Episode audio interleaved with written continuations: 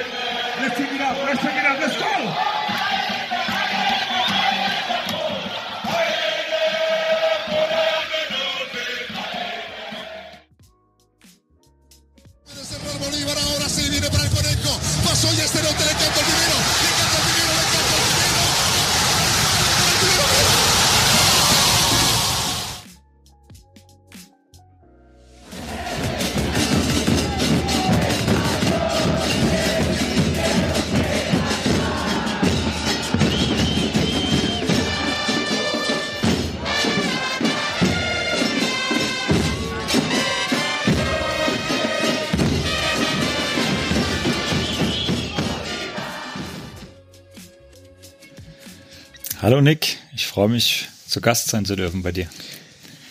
Ich habe erzählt, du bist in fernen Ländern unterwegs. Fangen wir mal ganz simpel für die Hörer an, dich mal ein bisschen vorzustellen, dass wir so einen Eindruck bekommen oder die HörerInnen einen Eindruck bekommen. Wie bist du zum Fußball gekommen? Ich bin in Gera geboren und wie der Lars in der letzten Wismut-Folge schon gesagt hat, da bin ich zur WSG Wismut Gera auch gegangen, bin bis zum Abitur in Gera gewesen und habe dort Leistungssport gemacht und ja, habe über den Leistungssport die Lust am Reisen bekommen. Bin in Europa viel unterwegs gewesen, bin unter anderem auch in Südafrika und in China gewesen und habe schon immer so ein Grundinteresse am Fußball gehabt. Das ging vor allem von meinem Vater aus, der mich dann ab und zu mal zur Wismut, damals erster SV Gera, mitgenommen hat. Ich war aber auch schon bei Jena, da kann ich mich noch an Spiele gegen Lok Leipzig, damals VfB Leipzig, zweite Liga erinnern. In der Bundesliga habe ich Hansa Rostock so ein bisschen die Daumen gedrückt, ohne jetzt groß irgendwie damit verbunden zu sein. Aber ja, das war so mein Werdegang zum Fußball.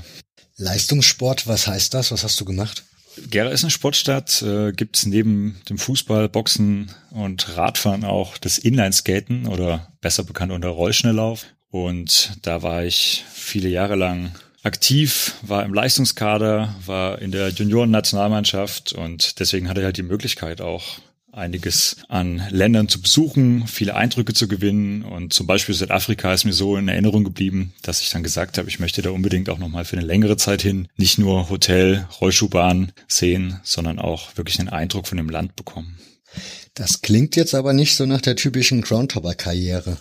Ganz und gar nicht. Ich würde mich selber auch nicht als typischen Groundhopper bezeichnen.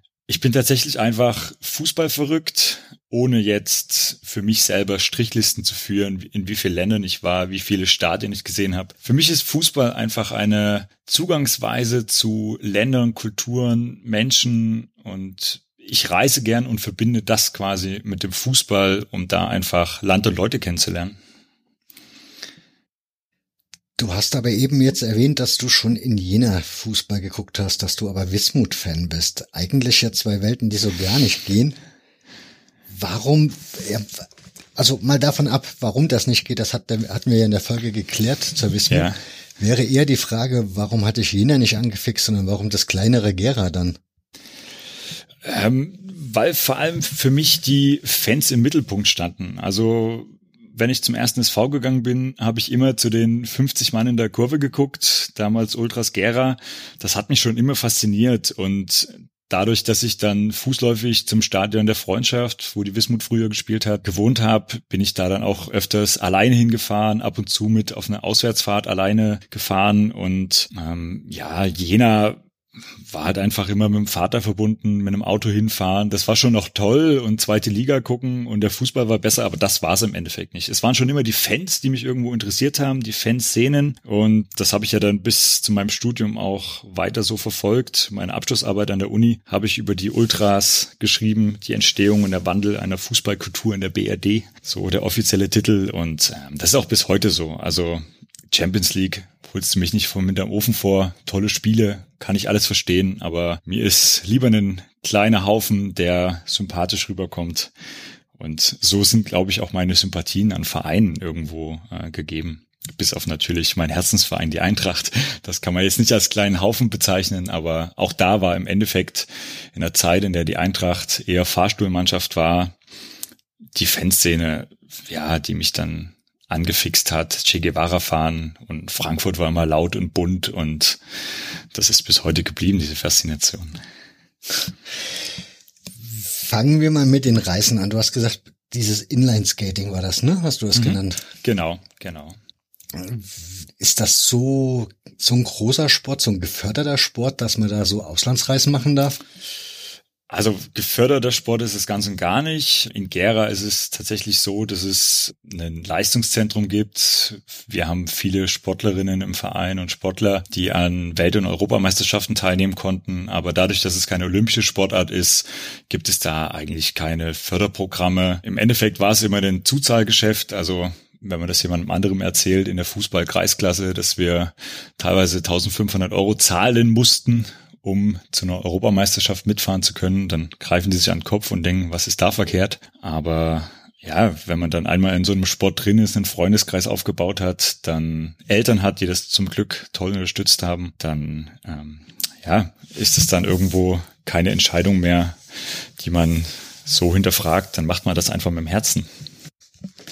Jetzt wäre die Frage, Inline-Skating, ja, wäre für mich das nächste naheliegende Eisschnelllauf. Und das ist ja jetzt mit Erfurt eigentlich in der Umgebung oder in der Region ja sehr, sehr bekannt und das ist ja auch ein geförderter Sport.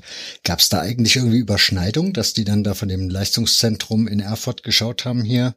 Die Inline-Skater, die machen das zwar im Sommer, aber den könnten wir ja auch Kufen unten drunter schnallen. Die sind ja talentiert, was das dann angeht. Ja, also die Überschneidungen gibt's. Die ähm, gibt es bei einigen von unseren Sportlern, die dann gesagt haben, sie probieren wirklich die Leistungssportkarriere im Sinne von Berufssoldaten oder in der Leistungsgruppe in Erfurt auch. Es gibt sogar einen Inline-Skater, der mehrfach Weltmeister geworden ist, der dann auch Olympiasieger im Eisschnelllauf geworden ist. Das war ein ganz schöner Aufschrei in der Eislaufszene, wie da so ein Freak daherkommen kann, der gar keine richtige Technik hat, weil die Techniken unterscheiden sich schon ein bisschen. Und dann wird er auf einmal Olympiasieger. Aber so richtig den Durchbruch haben Rollschnellläufer bisher auf dem Eis noch nicht geschafft. Und auch die Eisschnellläufer sehen Inlineskaten eher so als ähm, Randsportart, die sie mal im Sommer machen zum Fit bleiben. Ähm, ja. Mhm. Ich habe das gesehen, Biathleten machen das aber auch, ne? Die tun im Sommer, glaube ich, auch mit so Inline-Skates ja, trainieren. wir waren auch äh, öfter in Inze in Trainingslagern und auch da haben wir mit den Biathleten mal trainiert, ähm, haben dann auch mal so einen kleinen Wettbewerb gemacht äh, mit Schießen und Skaten. Wir Skaters sind den Biathleten dann vorausgefahren, haben dann mehr oder weniger alle fünf Schüsse in den Sand gesetzt, nur damit wir schnell wieder weg konnten.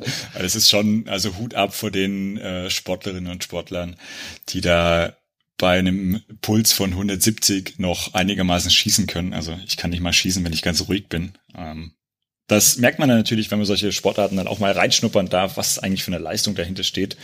Und ja, leider sind so Randsportarten dann doch manchmal etwas unterschätzt.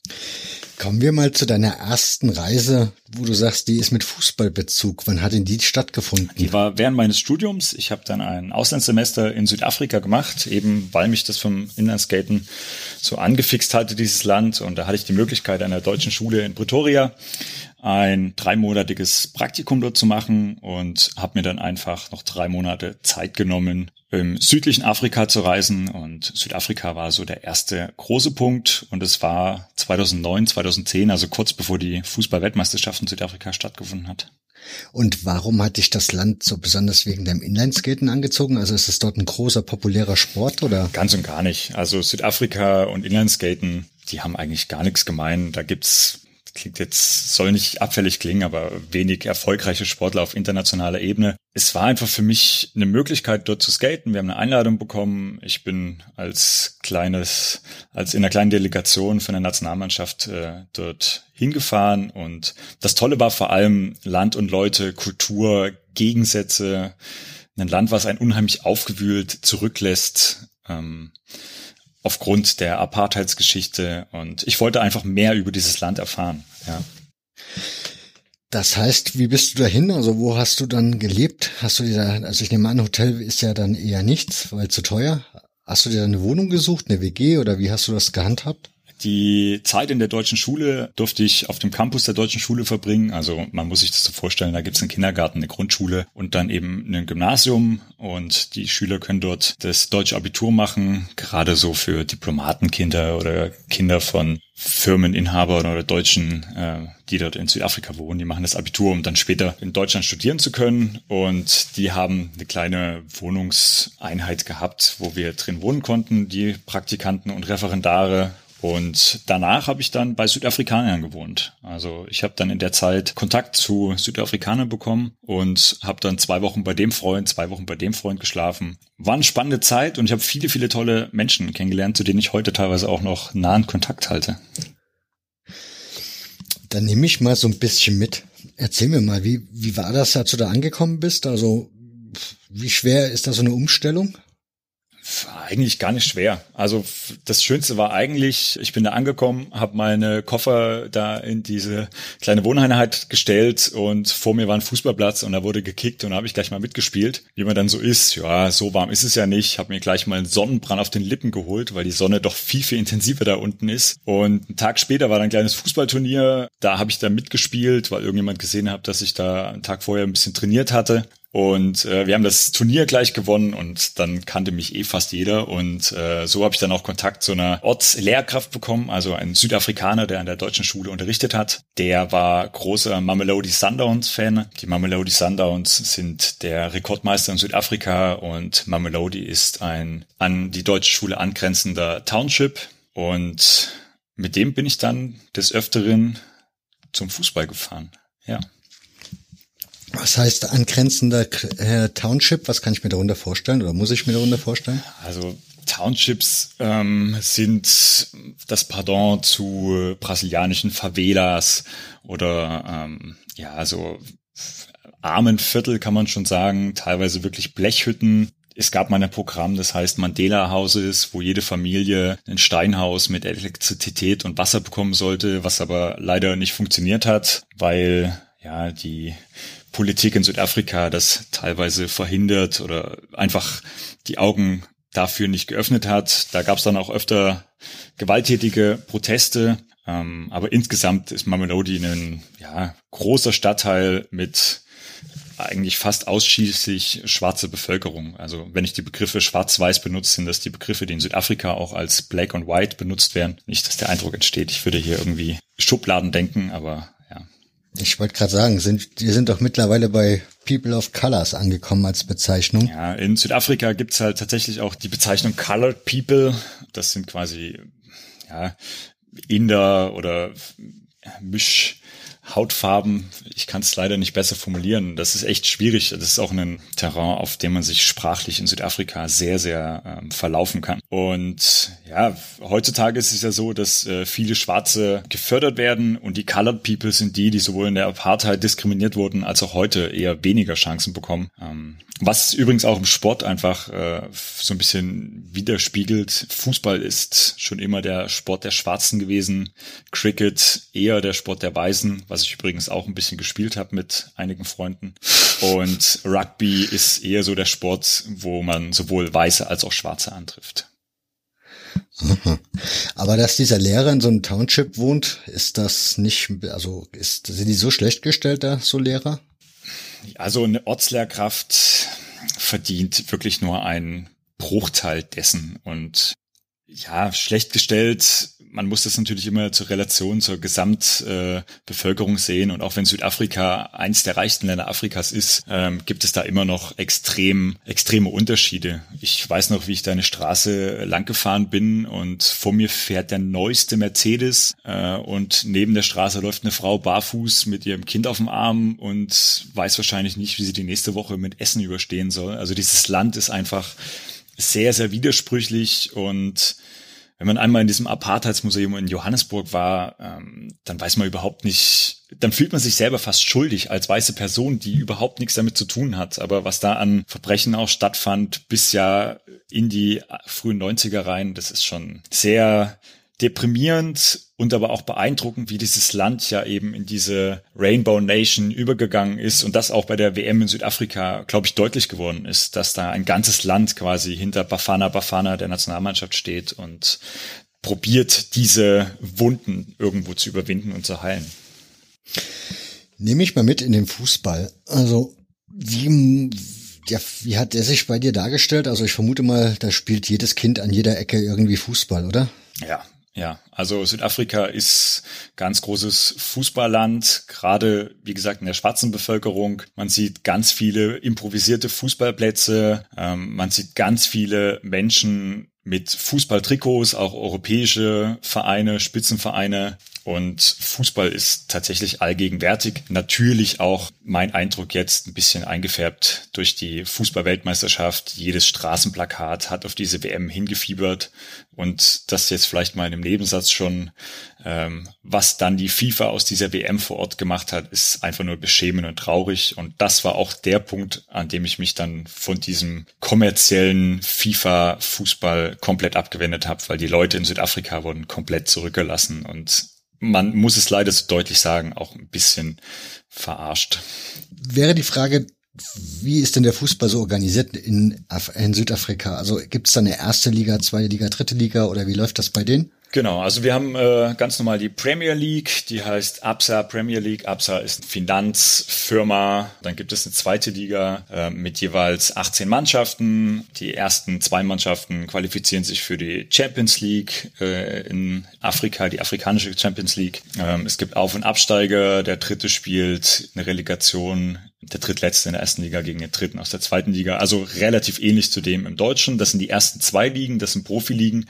Und da unten drunter wird's dann sehr regional, sehr breit. Man muss natürlich auch sagen, Südafrika ist ein sehr, sehr großes Land, sodass da dann doch auf regionaler Ebene sehr viel passiert und nur die ersten zwei Ligen profihaft angelegt sind. Und wie ist das so vom Zuschauerverhältnis her? Also wenn du sagst, das ist sehr regional angelegt dann im unteren Bereich, ist dann trotzdem entsprechend, keine Ahnung, geht dann das ganze Dorf dort auf den Sportplatz und guckt sich die Spiele an? Oder ist das dann auch wie in Deutschland, dass sich da ein paar wenige auf den Sportplatz verirren und eigentlich alle nur vom Fernseher sitzen, um die großen Teams zu schauen? Ja, also nicht mal, gar nicht mal die großen Teams in Südafrika, sondern ähm, die Leute gucken eigentlich die englische Premier League. Das ist äh, allgegenwärtig. Jeder hat irgendwie ein Team, sei es Arsenal, Tottenham, Manchester, Manchester United, äh, City. Also irgendjemand hat da immer ein großes Team und die feuert man vor allem an und dann kommt eigentlich erst der einheimische Fußball und auch da ist es relativ gewichtet. Man hat quasi so die großen drei mit den Mamelodi Sundowns und die sicherlich bekannten äh, Kaiser Chiefs und Orlando Pirates aus Johannesburg. Dann natürlich regional in Kapstadt, äh, dann Ajax Cape Town, ähm, die auch eine kleine Fangruppierung haben. Ich würde sagen, da gehen so im Schnitt 4000, 5000 Leute hin. Bloemfontein Celtics vielleicht noch zu nennen, die das Wappen übrigens sehr an das von den Celtics aus Glasgow angelehnt haben. Ajax Cape Town auch äh, an Ajax Amsterdam. Da sieht man dann noch so ein bisschen die Einschläge aus den Niederlanden. Und ja, also im Endeffekt ist es das und zu Spitzenspielen kommen durchaus ja 25, 30.000 Leute in die Stadien, aber auch ein Erstligaspiel kann vor 4.000 Leuten stattfinden.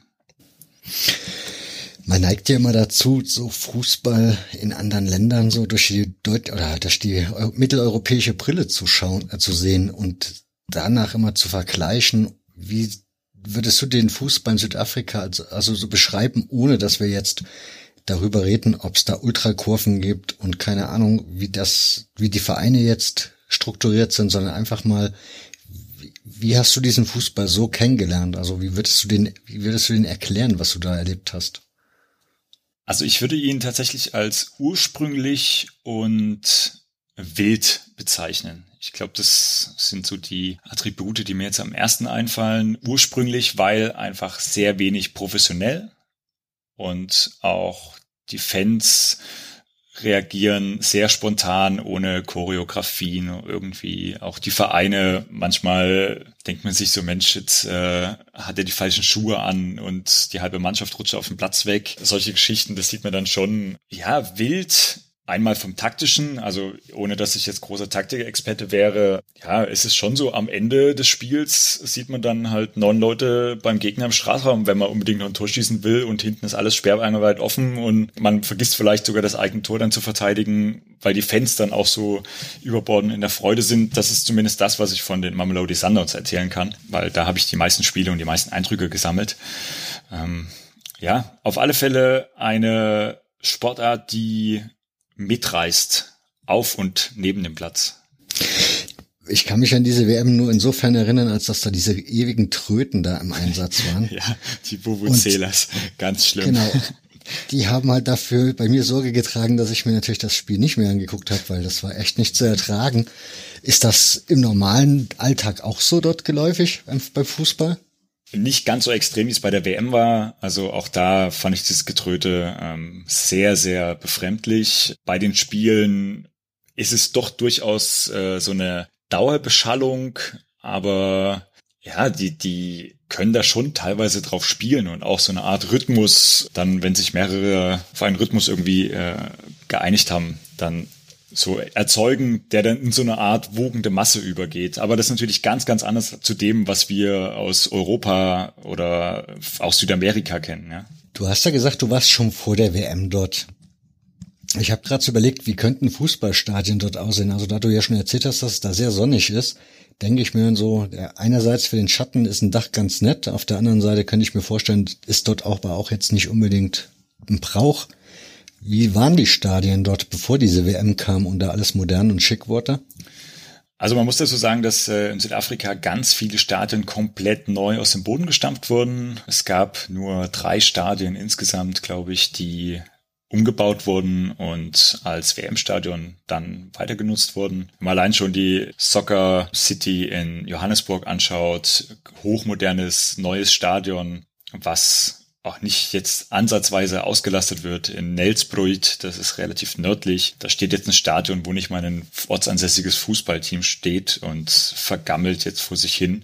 Also die Stadionsituation ist sehr divers. Ähm, in Pretoria gab es eins, was für die Rugby-WM damals gebaut wurde, äh, wo auch die Sundowns kleinere Gegner empfingen. Da, es war schon ein Bestandsstadion, man merkt schon, dass das jetzt keine reinen Fußballstadien sind, aber so ein Stadion hat natürlich dann auch einen gewissen Charakter gehabt. Ja. Du hast erzählt, dass du mit dem Lehrer, glaube ich, das erste Mal zu diesem Fuß, also zu einem Fußballspiel gegangen bist. Ja. Wie ja. war das so organisiert? Also kann man, also, erklär mir mal, wie ist das so abgelaufen? Also wie war so die Atmosphäre rund um das Stadion? Wie bist du an die Tickets dran gekommen? Also infrastrukturell muss man ja sagen, dass vor allem die schwarzen Leute sehr, sehr viel mit den öffentlichen Verkehrsmitteln fahren. Das heißt, da waren dann ganz viele Busse vor dem Spiel, die die Leute dann da vor Ort vor dem Stadion rausgeschmissen haben. Auch das erste Spiel war in diesem Lucas Moripe Masterpiece Stadium. Das ist ein 30.000 Mann Stadion und das ist das eigentliche Heimstadion der Sundowns. Da laufen dann ganz viele Leute zum Spiel. Die Parkplatzsituation ist deswegen relativ entspannt. Und es ist ein großes Wirrwarr, ein großes Treiben. Viele Händler, die auf dem Schwarzmarkt probieren, irgendwelche Fanartikel zu verkaufen. Fan-Trennung gibt es da nicht wirklich, außer es kommen vielleicht die Kaiser Chiefs oder Orlando Pirates. Aber auch ein Pirates-Spiel habe ich gesehen gegen die Sundowns. Und auch da gab es eine Fan-Durchmischung. Also so dieses, diese Krawall vom Spiel. Es wird eher gegeneinander gesungen, aber so Handgreiflichkeiten oder so sowas habe ich überhaupt nicht erlebt. Ja, im Stadion kannst du sitzen, wo du willst. Die Ticketsituation ist eigentlich relativ einfach. Die Vereine haben, die großen zumindest, alle eine Internetseite, wo du die Tickets dann kaufen kannst. Und ja, dann gehst du da ins Stadion rein, kaufst dir ein Bierchen. Meistens haben sie irgendwie noch typische südafrikanische Fleischspieße oder irgendwie sowas im Angebot. Und dann sind es auch fast alles komplette ähm, Stehplatz-Traversen, äh, zumindest in diesem einen Stadion. Und ähm, nur die Haupttribüne ist überdacht, wo die VIPs dann sitzen. Diese Fleischspieße ist das, das Einzige, was es da so an Anders, Andersartigkeit gibt im Vergleich zu der deutschen Stadionbratwurst? Also, oder gibt's da auch noch andere, also irgendwie Obst, Melonen, keine Ahnung, weiß ich nicht also Maiskolben sind noch so. Ähm, Südafrika ist eher dafür bekannt, dass die so sehr deftig essen und äh, viel grillen äh, und Obst oder sowas äh, kann sein, dass es da gibt, aber habe ich jetzt auch nicht explizit Ausschau danach gehalten. Also meistens so dieses getrocknete Fleisch, Biltang nennt sich das da von irgendwelchen Büffeln oder Krokodilen oder sowas. Das kann man sehr gut essen ist es natürlich am Anfang erstmal so, oh, Krokodil hm, oder Warzenschwein oder man kann sich da schon alles irgendwie vorstellen. Im Endeffekt, ja, sind die dann doch alle irgendwo ein bisschen auch gewürzt und, und mit irgendwelchen Kräutern versehen und dann ähm, ja, schmeckt das schon ganz gut. Man kaut die ganze Zeit drauf. Äh, natürlich gibt's auch diese Nüsse, wie man das dann vielleicht aus eher den arabischen Ländern äh, kennt. Diese Pistazien, die da dann viel so gegessen werden. Aber so typische Stadionwurst oder sowas äh, gibt's eigentlich gar nicht. Weil du gesagt hast, jeder kann sich da hinsetzen, wo er möchte. Das heißt, das, die Tatsache, ob es einen Fanblog gibt, liegt allein an den Leuten, die dann entscheiden, wir gehen die, an die oder die Stelle oder ist das ein reiner Zufall, dass man da eben mit irgendwie zehn Trötenmenschen zusammen in einem Block zufällig landet? Oder wie läuft das da ab? Genau, also im Endeffekt, so wie du es beschrieben hast, ähm, man guckt dann, wo ist laut, wo ist leise. Ähm, bei einigen Spielen habe ich mich dann auch einfach umgestellt, weil die Jungs neben mir dann entweder gar keine Stimmung gemacht haben oder dann schon permanent in die Vuvuzela getrötet haben. Es ist auch das ist eine ganz andere Art von Fankultur. Das ist total spontan. Die machen da manchmal eine Bolognese durchs Stadion. Das ganze Stadion kann man fast sagen. Nur in der Gästebereich, der ist dann doch ein bisschen abgesperrt. Da kommt man nicht rein. Aber ansonsten kann man jetzt einen Stimmungskern oder ein Stimmungszentrum gar nicht ausmachen. Mhm. Du hast gesagt, du hast von dem Marmelody Sundowns, ne, hießen sie? Ja, genau. Von denen Marmelody hast du mehrere Sundowns. Spiele gesehen. Ja. Bei deinen Beschreibungen hatte ich aber trotzdem so das Gefühl, du magst dieses Team schon ein bisschen mehr, oder? Naja, wenn man dann irgendwie durch Mamelodi fährt als Weißer in einem Mamelodi-Trikot, ich gebe zu, ich habe mir dann auch äh, ein Trikot gekauft. Was hat das gekostet? Weißer, ich glaube 10 Euro umgerechnet. Also. Aber es war ein Original? War original, war original. Ich habe extra im offiziellen Fanstore ähm, und wenn man dann öfter hingeht, ähm, ja, so Schals oder so ist da auch nicht. Man trägt halt ein Trikot, meistens so diese lustigen Brillen oder Hüte oder irgendwie sowas. Ja, dann fährt man dann durch Mamelodi und in dem Vereinswappen ist quasi ein Zeigefinger, der nach oben zeigt und ein Daumen abgespreizt und der Slogan des Clubs heißt The Sky is the Limit. Und wenn man dann quasi einen anderen Mamelodi-Fan sieht, dann zeigt man dieses Zeichen und äh, sagt so Sandawana, dieses typische afrikanische. Und die freuen sich natürlich um mega, dass da auch eine weiße Person, die normalerweise gar nicht zu solchen Spielen geht, auch mal da ist. Ist natürlich auch manchmal brenzlig. Also ich hatte durchaus Situationen, wo ich dann, ja, einer der, ich kann es natürlich nicht beweisen bei, bei 25.000 Leuten, aber gefühlt so der einzige Weiße im Stadion war auf der einen Seite sind die Menschen total freundlich, habe ich auch rausgefunden, warum das so ist, weil es natürlich eine Art ja, Statussymbol ist, sich mit einem Weißen zeigen zu können vor seinen Freunden. das ist ein, auch wieder so eine Sache, die lässt einen irgendwie sprachlos zurück, wie das sein kann, nur weil man mit irgendjemand zusammen ein Bier trinkt, dass der dann gleich ein höheres Ansehen hat. Also ich bin überhaupt nicht so gepolt, dass ich da dann mir da was draus mache. Mir war das eher peinlich und ich habe mich dann auch von diesen Leuten öfter mal weggeschlichen. Auf der anderen Seite bist du als Weise natürlich jemand, der vermeintlich Geld hat und dann musst du schon auch gucken, dass du deine Sachen alle beisammen hältst. Also auch da hatte ich schon Situationen, wo mir dann mal jemand irgendwie eine Gürteltasche probiert hat, einen Reißverschluss aufzumachen und so, ja. Es gibt in einem Buch von Hardy Grüne über Buenos Aires so zwei, drei Stellen, wo er erzählt, da ist er zu irgendwelchen Stadien gefahren und hat dann abends in seiner WG davon erzählt und die haben die Hände über den Kopf zusammengeschlagen, dass er sich in solche dunklen Gegenden gewagt hat. Ging es dir da in Südafrika genauso? Also, dass du dann irgendwie abends in der deutschen Schule oder wo auch immer erzählt hast, hier, ich war heute da und da und die dann gesagt haben, bist du verrückt? Also in der deutschen Schule nicht, weil auch da viele Schüler aus Mamelodi ähm, auf die deutsche Schule gegangen sind. Also die deutsche Schule hat quasi so eine Kooperation mit einigen Township-Schulen und die besten Schüler dürfen kostenlos auf diese Schule und dann halt eine besonders gute Ausbildung kriegen. Aber die weißen Südafrikaner, bei denen ich dann später gewohnt habe, die waren noch nie in ihrem Leben in den Township. Und wenn ich denen erzählt habe, ich bin zu Fußballspielen von den Sunderlands gegangen oder war im Township und die haben wirklich gesagt, wie kannst du das machen? Ja, und auf der einen Seite schade, weil die Leute natürlich ihre eigene Stadt, ihr, eigenen, ihr eigenes Land überhaupt nicht so kennenlernen, so facettenreich kennenlernen, wie es eigentlich ist und wahrscheinlich auch dadurch weniger ja, Respekt voreinander haben oder einfach Verständnis für die Situation der anderen ja, auf der anderen Seite kann man es auch verstehen, wenn man dann hört, der und der wurde dann und dann überfallen und der wurde vergewaltigt. Also das Gewaltproblem ist schon ein sehr, sehr großes in Südafrika und gerade in Pretoria, man sieht eigentlich kein Haus irgendwo frei stehen. Das ist alles immer umzäunt und selbst bei uns an der deutschen Schule, was ja wirklich nur eine Schule ist, wo keine Wertgegenstände sind, standen dann bewaffnete Pförtner vor der Tür und haben jeden kontrolliert, der rein und raus ist. Hm, eigenartiges Sicherheitsgefühl. Wie hast du dieses Land dann, also du hast jetzt erzählt, dass es viele Weise gibt, die dann irgendwie noch nicht in den schwarzen Gegenden zu Hause oder unterwegs waren. Ist das etwas, was du so grundsätzlich in diesem Land festgestellt hast, dass es zwischen den beiden ja, Bevölkerungsgruppen irgendwie so noch extreme Unterschiede gibt, also dass es da wenig Schnittmengen oder Berührungs, ja, Berührungspunkte im Alltag gibt? Ich muss sagen, leider ja.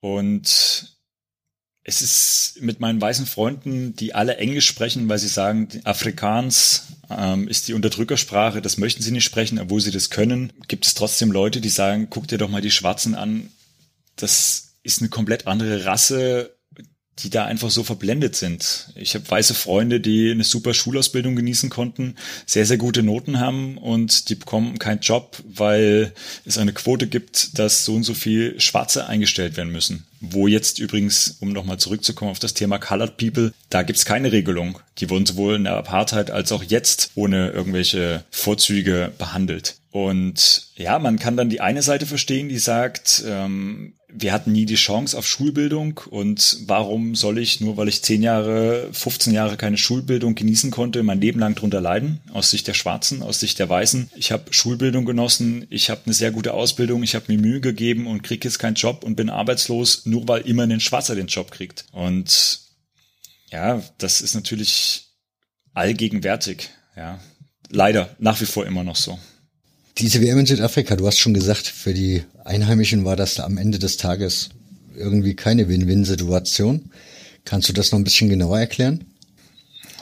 Ja, also es gibt wissen vielleicht der eine oder andere, weiß vielleicht der eine oder andere, ähm, von der FIFA ähm, gewisse Regelungen, was zum Beispiel um ein Stadion im Zwei-Kilometer-Kreis ähm, an Werbung stattfinden darf. Und dann erlebt man, dass da irgendeine kleine Kneipe, ähm, nur weil sie die falsche Bierwerbung draußen hängen hat, eine Strafe zahlen muss von über 2000 Euro, was für so einen Laden in Südafrika so viel Geld ist, dass der Wirt einfach vor Ort zumachen kann. Oder ähm, die FIFA hat Tochterfirmen, die extrem viele Hotels und Flüge, Innerlands, Inlandsflüge gebucht hat. Und äh, als dann doch nicht der große erwartete Zuschauerandrang war, weil die Sicherheitslage vielleicht dann doch den einen oder anderen abgestreckt hat, dann sind die ganzen Hoteliers und Flug-Airlines komplett leer ausgegangen obwohl sie vielleicht hätten doch irgendwo für weniger Geld Gäste unterbringen können. Und ähm, ja, man merkt schon jetzt im Nachhinein dann auch, ähm, als ich mit meinen Freunden da weiter in Kontakt hatte, dass da doch eine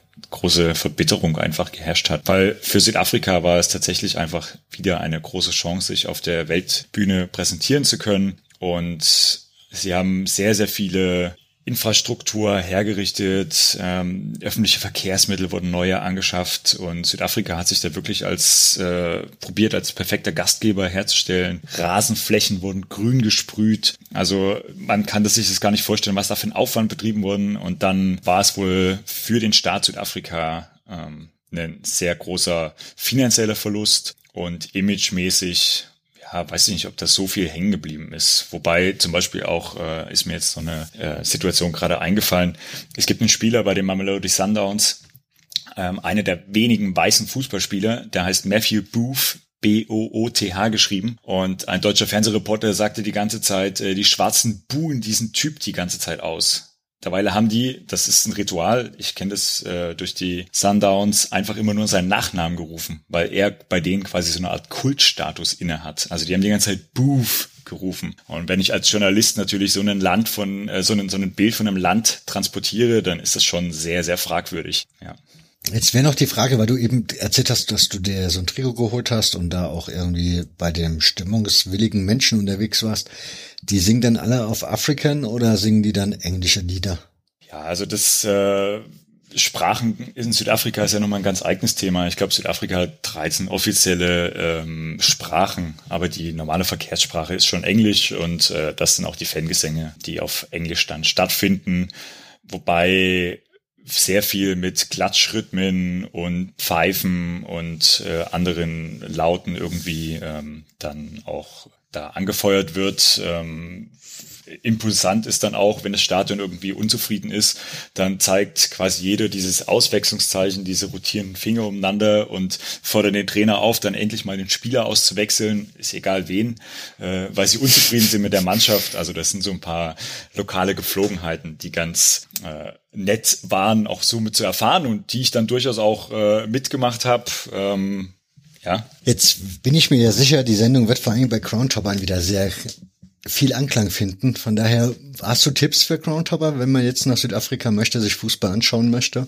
Ja, also was sicherlich erstmal gut ist, ist wirklich die größeren Städte abzufahren. Da findet man die meisten Fußballvereine auch eng beieinander, gerade die Region Pretoria, Johannesburg, die sehr, zwei große Städte, die sehr eng beieinander sind. Da kann man sehr viel schauen und es lohnt sich auch bei dem Plumfontein Celtics vorbeizufahren, die eine tolle Fanszene haben. Ähm, ich glaube, das sind so die großen Highlight-Spiele. Ansonsten, wenn man nicht nur auf Fußball gepolt ist, ist es auch ganz interessant, sich mal äh, ein Rugby-Spiel anzugucken. Also Rugby ist auch ein ganz großes Thema in Südafrika, auch vor kurzem äh, wieder Weltmeister im Rugby geworden. Und auch Cricket, Nationalspiele, wenn dann die Barney Army aus England kommt, habe ich Südafrika gegen England mal geschaut. Ähm, das hat dann eher der weniger den Sport im Fokus, sondern mehr so die man sitzt mit Freunden und trinkt ein Bierchen. Aber auch das ist einfach mal, um mal eine andere Perspektive vielleicht auch zu bekommen, ganz interessant, ja. Okay. Du hast ja schon ganz am Anfang angedeutet, das war ein Land, was du dir angeschaut hast. Im Zuge dessen, was hast du dir denn noch da unten angeschaut oder wo bist du noch hingekommen? Also insgesamt äh, habe ich, glaube vier oder fünf Länder dann noch bereisen können. Ähm, ich war noch in Lesotho, jetzt weniger des Fußballs wegen, wobei ich da auch das Nationalstadion mal kurz besucht habe, aber da gibt es tatsächlich auch nur ein Stadion. Da kulturell sehr toll, die Drakensberge, also wer da mal irgendwie die Möglichkeit hat, sollte sich das unbedingt anschauen. Ähm, dann Swaziland, wo ich Fußball auch geschaut habe, da können wir gleich nochmal ein bisschen drüber sprechen. Mhm. Dann Mosambik, Sambia, Zimbabwe, das waren so die Länder, die ich mir angeschaut habe. Genau, Fußball hast du aber nur in Swaziland geschaut, äh, geschaut. Ja, äh, Fußball war dann nur noch mal in Swaziland, weil das mein einziger wirklich längerer Aufenthalt war, wo ich dann mich da auch so ein bisschen fußballtechnisch noch mal ausleben konnte. Ja. Frage. Ich habe mir vor uns so ein bisschen natürlich die Länder mal kurz bei Wikipedia durchgelesen. Und da war dann Mosambik als sehr, sehr armes Land zu lesen. Also die kommen ja scheinbar gerade erst aus, wieder aus dem Bürgerkrieg. Und entsprechend ja. ist da alles kaputt. Swasiland steht aber auch nicht viel besser da, auch wenn es als mittelentwickeltes Land bezeichnet wird. Nichtsdestotrotz ist das in der Rangliste auf Platz 138 von 189 Plätzen. Wie darf man sich das vorstellen? Also vielleicht um erstmal eine Orientierung zu geben, Swasiland ist der, war der offizielle Name bis 2018. Äh, seitdem heißen sie Königreich Eswatini. Mhm. Und das Land hat ungefähr eine Million Einwohner und viele leben, wie du ja schon äh, gerade gut erklärt hast, äh, von weniger als einem Euro pro Tag. Also sind sehr arm. Ein Fünftel der Bevölkerung ist auf Lebensmittelhilfe angewiesen. Es gibt ein großes Straßennetz. Verkehr läuft wirklich nur über die Straße. Es gibt eine Eisenbahnlinie, die aber nur für Güterverkehr geöffnet ist und private PKWs hat eigentlich niemand. Ja. Sie haben einen schönen Jahrestag, also den Unabhängigkeitstag ist mein Geburtstag, von daher wunderbar. Aber da steht auch dabei, das ist eine absolute Monarchie. Also das ist dann wirklich da so ein König und der ist dann die, der Alleingott oder was? Genau, genau. Und das ist, äh, wird vererbt und ähm, da gibt's auch aufgrund der Armut natürlich viel Unmut. Wobei man natürlich merkt, äh, dass aus Eswatini oder auch Lesotho viele Menschen nach Südafrika einwandern, was die Armut in Südafrika natürlich auch nicht äh, besser macht, aber dass viele von denen dann in Minen zum Beispiel in Südafrika arbeiten. Dann erzähl mal, was hat dich denn dahin getrieben? Also was war der Grund? Warum bist du dahin? Ja, ähm, einfach nochmal dieses Königreich, diese kulturelle ähm, Vielfalt. Vielleicht hat das eine oder andere vor Augen. Es gibt ja Kirchen, die ganz bunt bemalt sind, also auch religiös äh, hebt sich das nochmal von Südafrika ein bisschen ab. Ja, einfach Neugier, kann man sagen. Mhm. Und wie, ja, du musst mich da so ein bisschen mitnehmen. Also wir haben jetzt schon festgestellt, es ist kein sonderlich reiches Land, es ist auch kein sonderlich freies Land scheinbar. Wie, wo bist du da untergekommen? Hast du dann da auf Hotels zurückgegriffen? Hast du da auch wieder privat irgendwo wohnen können?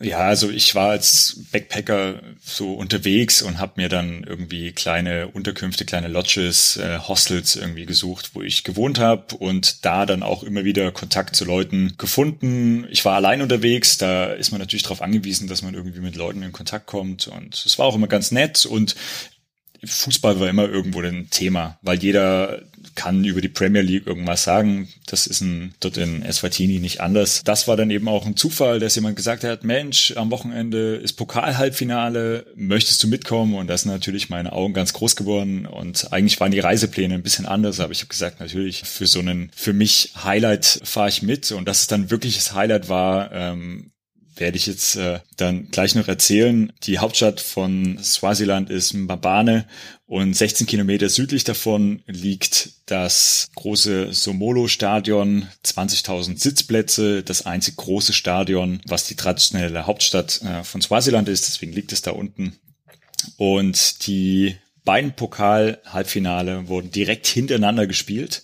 Und alle vier Fangruppen waren gleichzeitig im Stadion und die zwei Fangruppen, die dann gegeneinander gespielt haben oder deren Teams gegeneinander gespielt haben, saßen dann immer schräg gegenüber. Und das war natürlich, äh, kann man sich in Deutschland überhaupt nicht vorstellen, ähm, war natürlich ein totales Highlight und, und war super, einfach 180 Minuten Fußball gucken zu können. Es waren drei Teams, auch noch aus der Hauptstadt dabei. Ein Team, die Green Mambas, die ein bisschen aus dem nördlichen Bereich kamen, aber auch, ja, viele Busse offiziell dann dahin gekommen und das Stadion war ausverkauft mit 20.000 Leuten. Also ich war durchaus froh, dann doch ein Ticket ergattert zu haben. Am Anfang dachte ich mir so, ja, bei 20.000 Leuten ähm, wird es schon ganz gut funktionieren, aber war dann ein Glücksfall, dass das so funktioniert hat. Wikipedia sagt, da gibt es nur zwei große Städte in dem Land. Wie ist denn da der Fußball dann organisiert? Ähm, auch da haben wir eine erste Liga mit 14 Teams aus Mbambane und Manzini. Das sind die zwei großen Städte.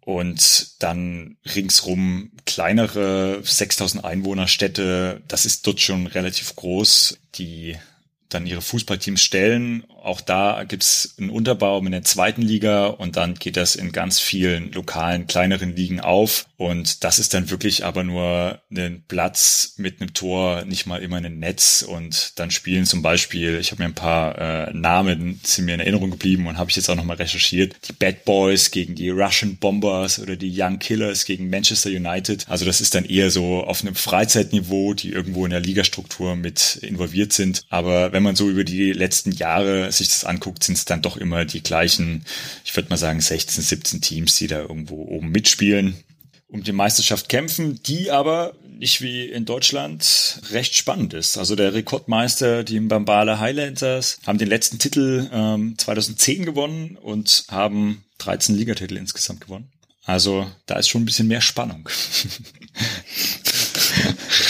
ist das ist, also ist Fußball dort auch Volkssport Nummer eins? Absolut. Also in allen Ländern, die vorwiegend eine schwarze Bevölkerung haben, ist Fußball die Nummer eins. Und in Swaziland findet man zum Beispiel auch keine Cricketplätze. Auch Rugby ist dort kaum vertreten. Also äh, in allen Ländern, die jetzt so ärmer waren, auch in, in Zimbabwe, ist Fußball die unangefochtene Nummer eins.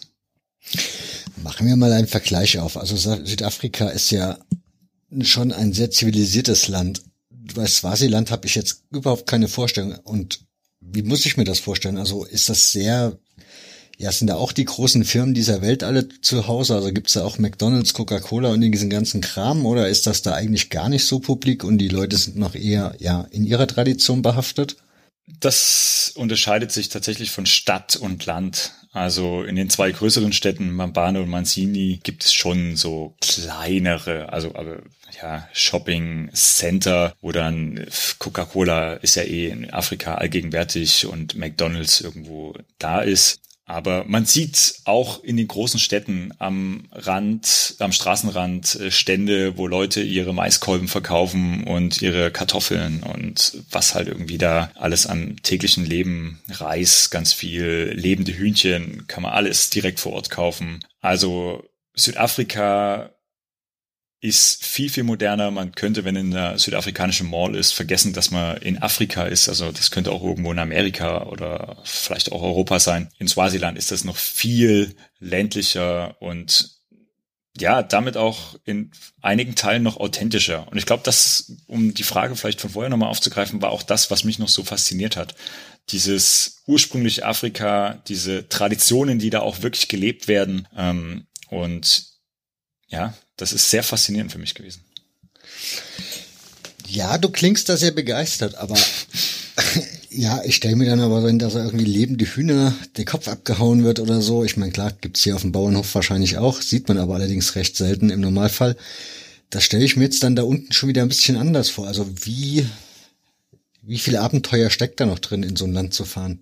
Abenteuer ist es ohnegleichen. Also es geht natürlich los, Internetverbindung vor Ort eigentlich null. Dann Fahrpläne, vergiss es. Also es gibt einen, einen großen Busbahnhof in äh, Bambane, da bin ich dann, um zu diesem Spiel zu kommen, hingegangen und da steht dann kein Bus dran, wer wohin fährt. Du musst dich da echt durchfragen. Und äh, manchmal hast du Glück und sitzt im richtigen Bus und wenn nicht, dann bist du halt mal in die verkehrte Richtung gefahren an dem Tag musste ich zum Glück nur der tröten Masse hinterher und wusste, okay, da geht's Richtung Fußball. ähm, aber genau das macht doch Abenteuer aus, dass du auch mal in einem verkehrten Bus sitzt oder mal 30 Minuten warten musst, bis das Sammeltaxi voll ist und dann sitzt die äh, dicke Mama neben dir mit einem Hühnerkäfig und Hühnern äh, neben dir und du musst da zwei Stunden über eine Huppelpiste fahren. Ähm, ich glaube, das sind doch Erinnerungen, die dann bleiben und nicht ähm, das 20. Mal irgendwo in ein deutsches, gelecktes Stadion, was von der Autobahn aussieht wie ein Supermarkt. Ja. Da sind wir wieder in dieser Komfortzone. Da hat die Frage zu, wie war's da? Also bist du dann, ich vermute mal, da wurdest du dann auch ständig angestarrt, könnte ich mir vorstellen.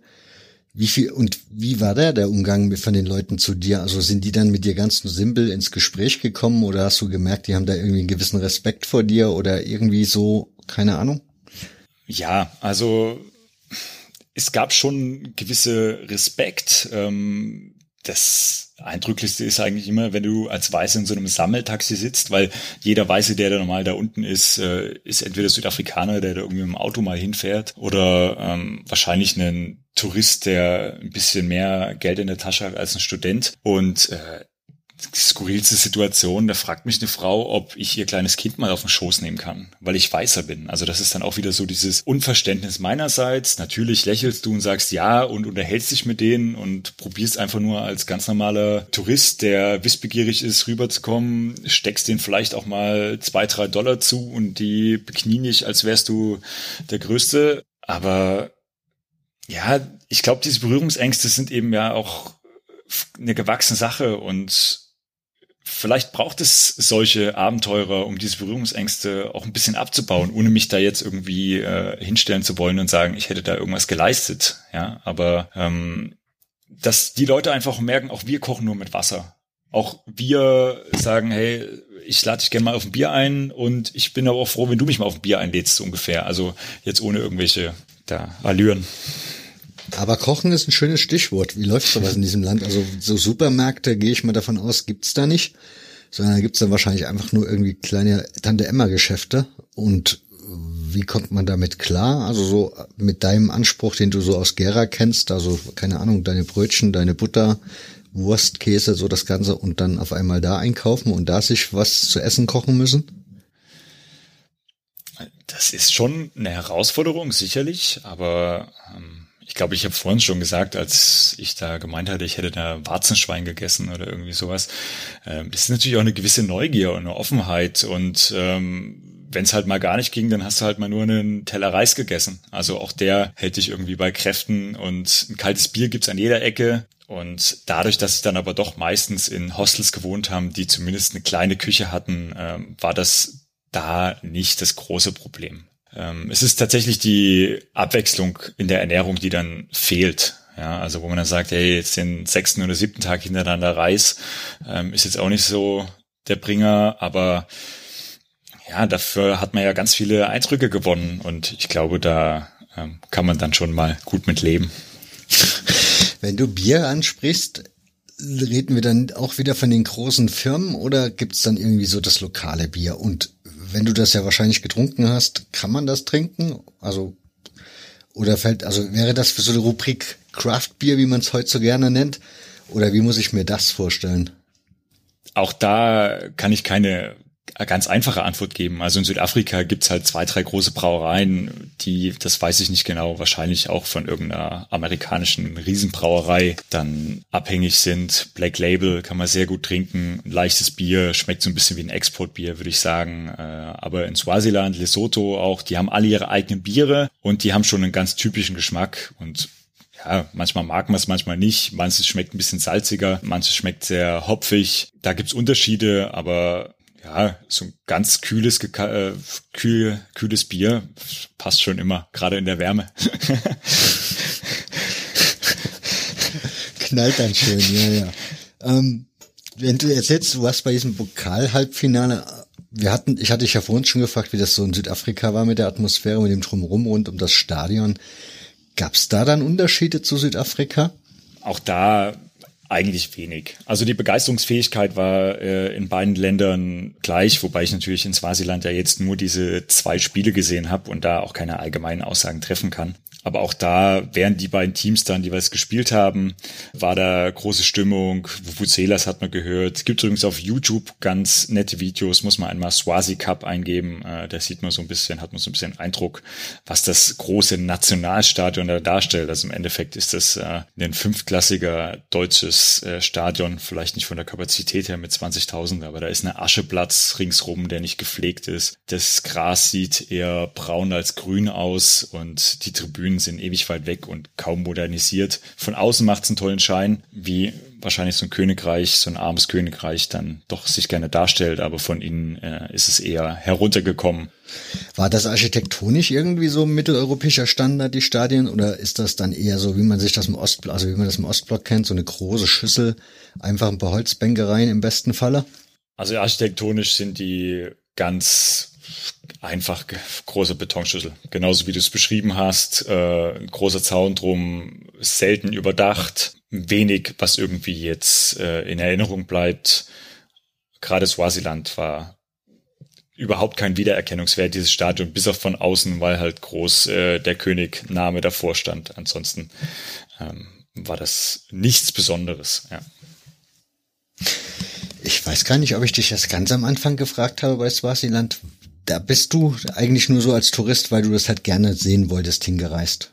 Genau, also ich Jetzt vielleicht doch noch mal ein bisschen ausgeholt. Ich bin mit Freunden aus Südafrika, die arbeiten jedes Jahr äh, ein paar Tage auf einem Schiff und da bin ich von Durban aus mit dem Schiff dann nach Maputo, nach Mosambik äh, gefahren, habe dort einen Tag auf dem Schiff gearbeitet. Also im Endeffekt war es so, das war so ein Kreuzfahrtschiff für reiche Leute äh, und ich musste einen Tag die Leute dann an so eine kleine Insel bringen mit einem Schlauchboot und wieder zurück. Und dafür durfte ich aber kostenlos mitfahren. Und auf einmal war ich in Mosambik. Das ist natürlich eine lange Strecke und auf so so einem Schiff ist natürlich auch mal ganz nett. Von da aus bin ich dann äh, wieder Richtung Südafrika zurück. Mein Rückflug ging dann äh, von Pretoria wieder aus und da habe ich mich dann quasi ja mit teilweise Mietwagen äh, viele Mitfahrer gefunden, ja, man unterhält sich dann, hey, wo fährst du als nächstes hin? Hey, ich habe noch zwei Wochen Zeit, lass uns da nochmal einen Abstecher hinmachen. Also so ganz geplant war das nie. Es ist eh immer das Beste, was dann spontan passiert. Ich wusste nur, das ist mein Rückflugdatum, da muss ich dann irgendwie wieder äh, in Pretoria sein. Und wenn ich das geschafft habe, alles gut. Das ist mit den Visa ja auch immer ein ewiges Problem. Dann bestichst du dann den, also bestechen in Anführungszeichen, den äh,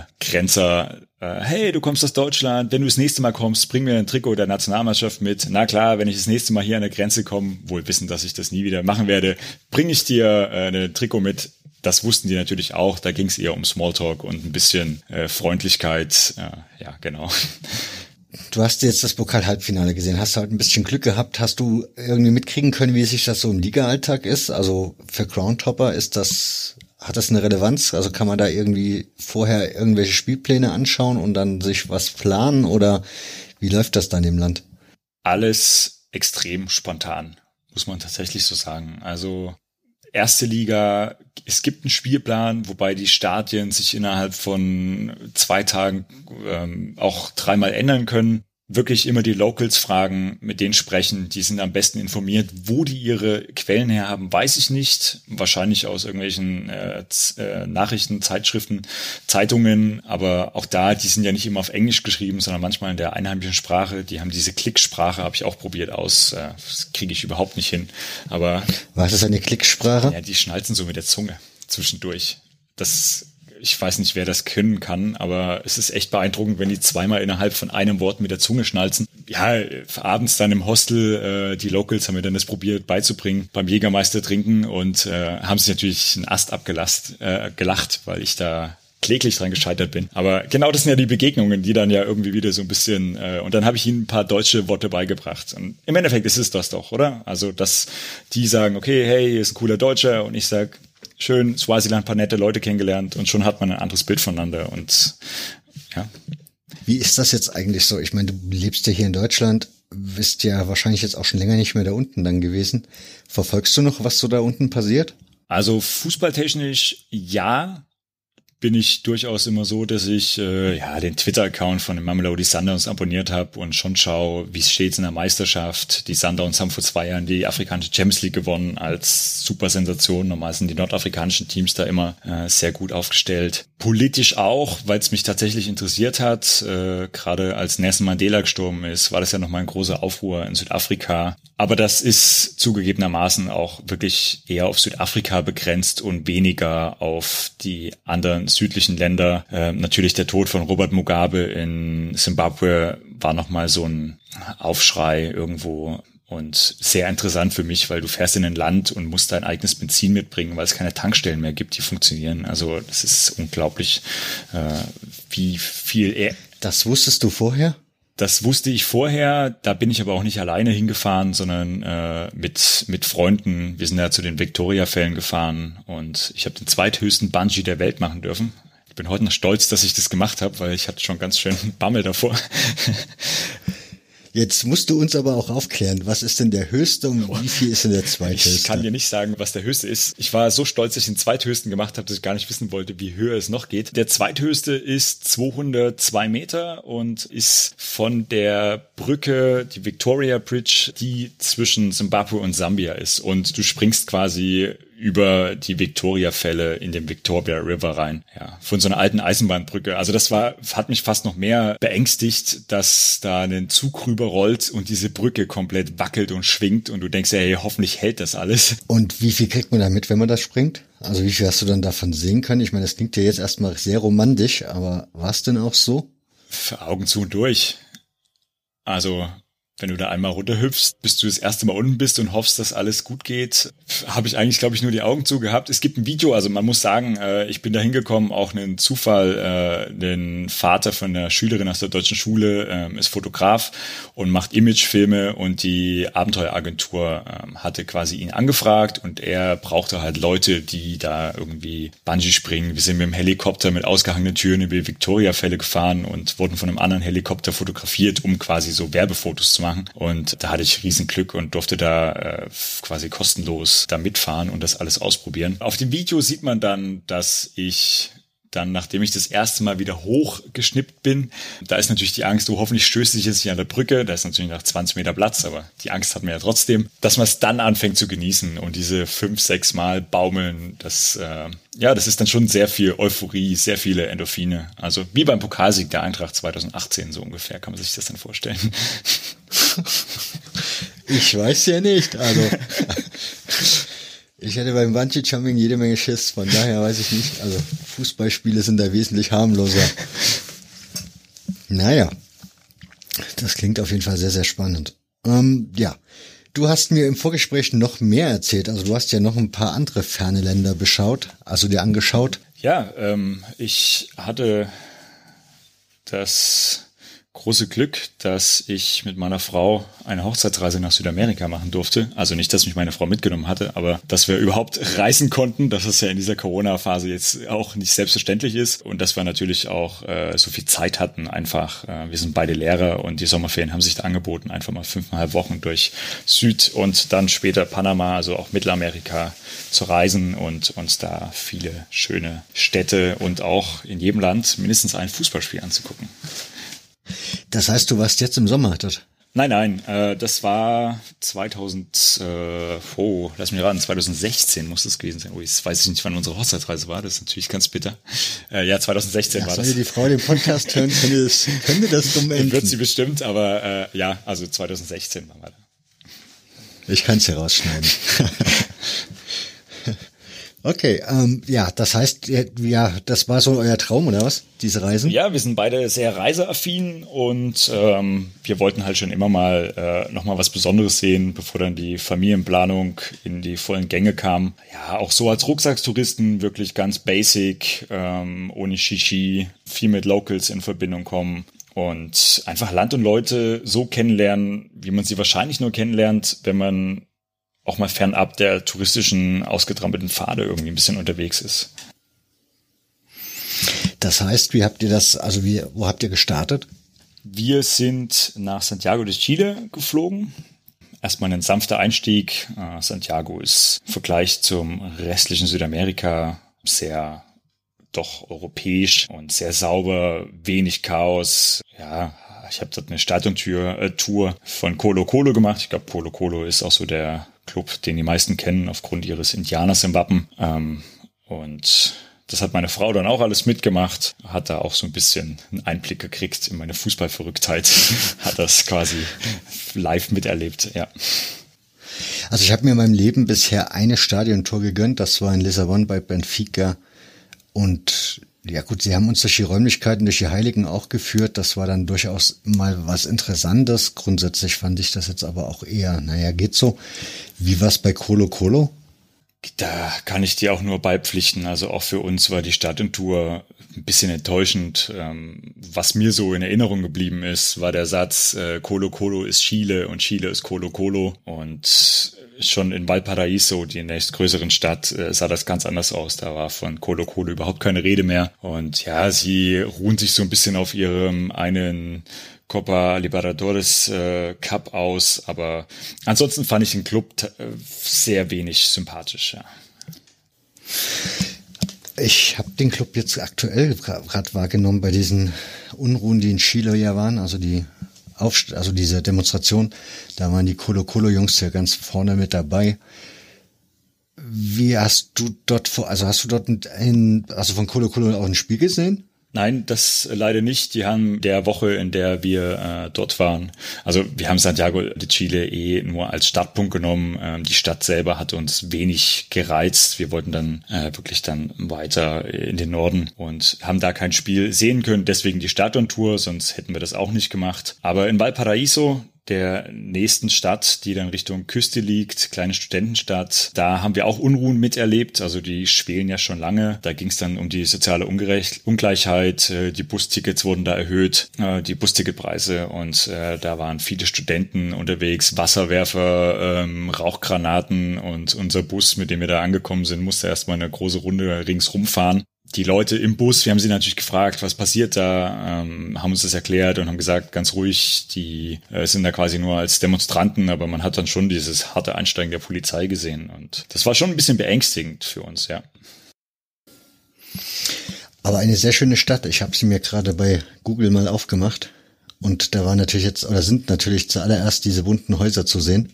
Ja, ja, also ähm, an so Bergen gebaut, direkt am Meer, diese bunten Häuser, da hatten wir dann auch äh, eine kleine Unterkunft. Hat uns sehr, sehr gut gefallen, eben im Vergleich auch zu Santiago in Chile, was so sehr geleckt teilweise aussieht, ist Valparaiso ein bunter, verrückter, kleiner freundlicher Ort und auch der Fußballverein, die Santiago Wanderers, ich habe bis heute nicht rausgefunden, warum die Santiago im Namen tragen, sind ein sehr sympathischer Club.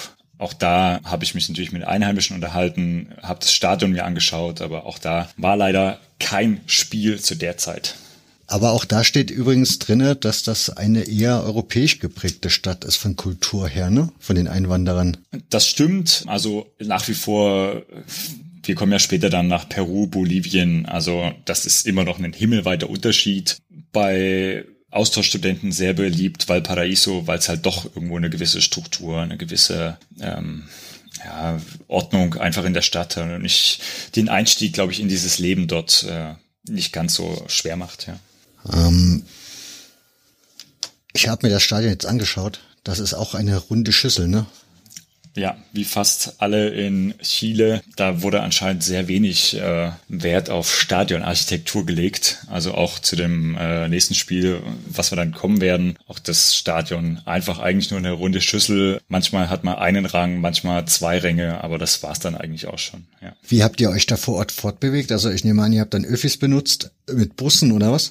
Genau, also äh, innerhalb der Stadt äh, sehr viel mit äh, kleineren Bussen. Auch das war da überhaupt kein Problem. Äh, es stand quasi eine Nummer dran, äh, wo die Endstation ist und dann konntest du dir quasi selber raussuchen, wo du hin musst. Und über die größeren Strecken dann immer mit einem Fernbus. Das ist die Fortbewegungsart, für eigentlich jeden, der nicht größere Strecken fliegen will. Also so ein Bahnnetz oder so gibt's da ähm, nicht wirklich. Und äh, man muss sich diese Busse jetzt wie ja, sehr bequeme Langstreckenbusse vorstellen. Also da gibt's Liegeplätze. Die längste Strecke, die wir mit so einem Bus zurückgelegt haben, war 20 Stunden. Das hält man natürlich nicht aus, die ganze Zeit in der Sitzposition. Und man geht da zu einem Busterminal, sucht sich dann eine dieser diversen Busagenturen aus, kriegt dann einen Bahnsteig genannt und äh, dann fährt der Bus dann mit dir deinen ganzen Gepäck los. Du kriegst so ein bisschen Getränke,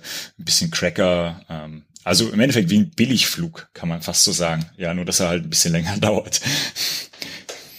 Aber das klang jetzt so, als wären da irgendwie diverseste Anbieter an Reiseunternehmen und du kannst dir das dann aussuchen, welches dir da so am besten gefällt. Ja, wobei wir natürlich überhaupt keine Erfahrungswerte haben, welche da äh, am besten sind. Wir haben dann meistens geschaut, welche Abfahrtszeit passt am besten. Gerade bei langen Strecken sind wir meistens über Nacht gefahren. Meine Frau war das erste Mal leider die 20-Stunden-Strecke bisschen zu geizig, noch fünf Euro mehr auszugeben und uns ein Luxussitz, also erste Klasse Sitz zu geben, der einfach ein bisschen breiter gewesen wäre und den hätte man wirklich hinlegen können. Das wussten wir danach und danach haben wir dann auch die zwei, drei Euro immer mehr berappt und äh, haben uns dann quasi diesen kleinen Luxus gegönnt, ja.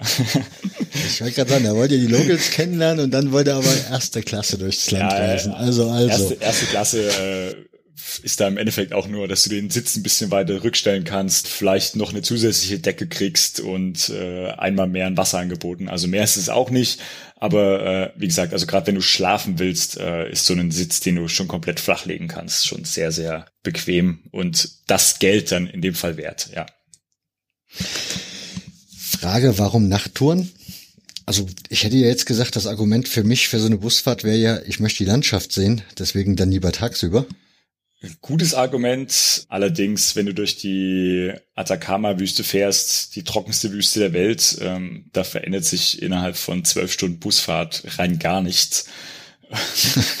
und und äh, ja, also von daher haben wir gerade diese Langstrecken dann guckt, dass wir da wirklich die Nacht mit reinnehmen und äh, dass wir dann auch so ein bisschen diesen Tag-Nacht-Rhythmus einfach beibehalten, dass wenn du dann, dann morgen ankommst, einigermaßen ausgeschlafen bist, im Hostel dein Gepäck ablegst und gleich mal auf Stadterkundungstour gehst. Das war uns dann schon wichtig, dass man ja nicht den ganzen Tag irgendwo verplempert und dann im Hotel dann, oder im Hotel nicht, aber im Hostel äh, irgendwie erstmal ausschlafen musste. Wie seid ihr das da so angegangen? Also Santiago hast du gesagt, habt da einen Tag und dann direkt weiter. Wie seid, ist das dann bei den anderen Städten? Habt ihr dann auch gesagt, ein Tag muss reichen und dann weiter, weil irgendwie läuft ja dann auch irgendwann die Zeit weg, wenn man halt viel sehen möchte?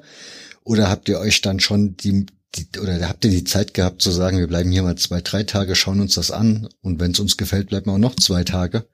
Ja, auch da hatten wir im Endeffekt nur einen ganz, ganz groben Plan. Wir wussten, okay, unser Flug äh, von Bolivien nach Panama geht dann und dann. Wir haben jetzt dreieinhalb Wochen in Südamerika und wir wollen das und das und das sehen. Wir haben dann eine Tour, eine, eine Wandertour auf Machu Picchu gemacht, zum Beispiel, ähm, oh, die vier Tage. Ja, wirklich kann ich auch echt nur äh, jetzt schon vorwegnehmen, wenn jemand die Möglichkeit hat, macht das. Seid die allerersten, die da oben auf diesem Machu Picchu sind und kommt als erstes da oben rein. Also da lohnt sich auch 2.30 Uhr aufstehen und zwei Stunden vor der Tür unten warten, weil ihr seid dann alle vor den äh, Busladungen da, die kommen dann eine halbe, dreiviertel Stunde später und du hast diesen ungetrübten, ruhigen Blick auf diese tolle Stadt und wirklich Gänsehaut. Also das ist, da kommen einem fast die Tränen in die Augen, äh, wenn man überlegt, was die Menschen damals geschafft haben, unter welchen Umständen und auch was aus dieser Kultur dann geworden ist, weil die spanischen Eroberer ja überhaupt nicht zimperlich damit umgegangen sind.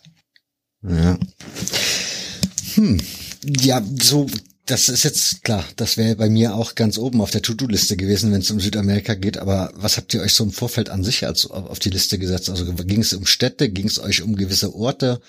Was war euch so das, oder habt ihr euch auch gar nichts auf die Liste gesetzt, sondern habt gesagt, okay, das, die zwei, drei Musts, die machen wir auf jeden Fall und alles andere lassen wir auf uns zukommen und lassen wir uns ein bisschen leiten?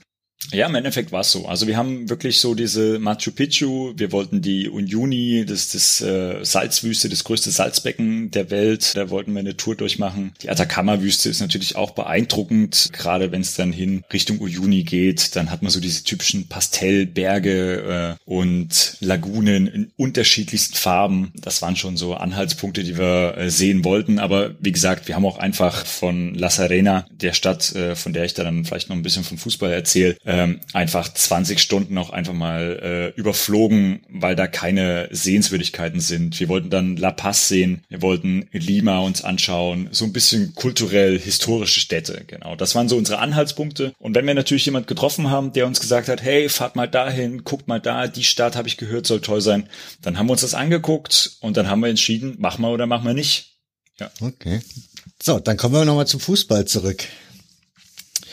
Deine erste Stadt, wo bist du da hingekommen zum Fußball? Wir haben dann nach Valparaiso La Serena besucht. La Serena ist eine sehr mondäne Stadt, kann man sagen, direkt am Meer gelegen. Eine alte Badestadt, zweitälteste Stadt in Chile und ähm, ja, war der Geburtsort eines ehemaligen Präsidenten und der hat für diese Stadt richtig viel Geld springen lassen, ist auch ein sehr beliebtes äh, Urlaubsziel der Chilenen, äh, weil Badeort und schön gelegen und äh, nur acht Kilometer am Strand entlang kann man nach Coquimbo kommen. Das ist eher der, genau das Gegenteil. Das ist die raue Hafenstadt. Und wie es der Zufall wollte, war dieses Derby der vierten Region, also diese beiden Städte, Chile sind 13 Regionen unterteilt, liegen in dieser vierten Region. Die spielten da äh, gegeneinander, beide damals noch in der zweiten Liga und äh,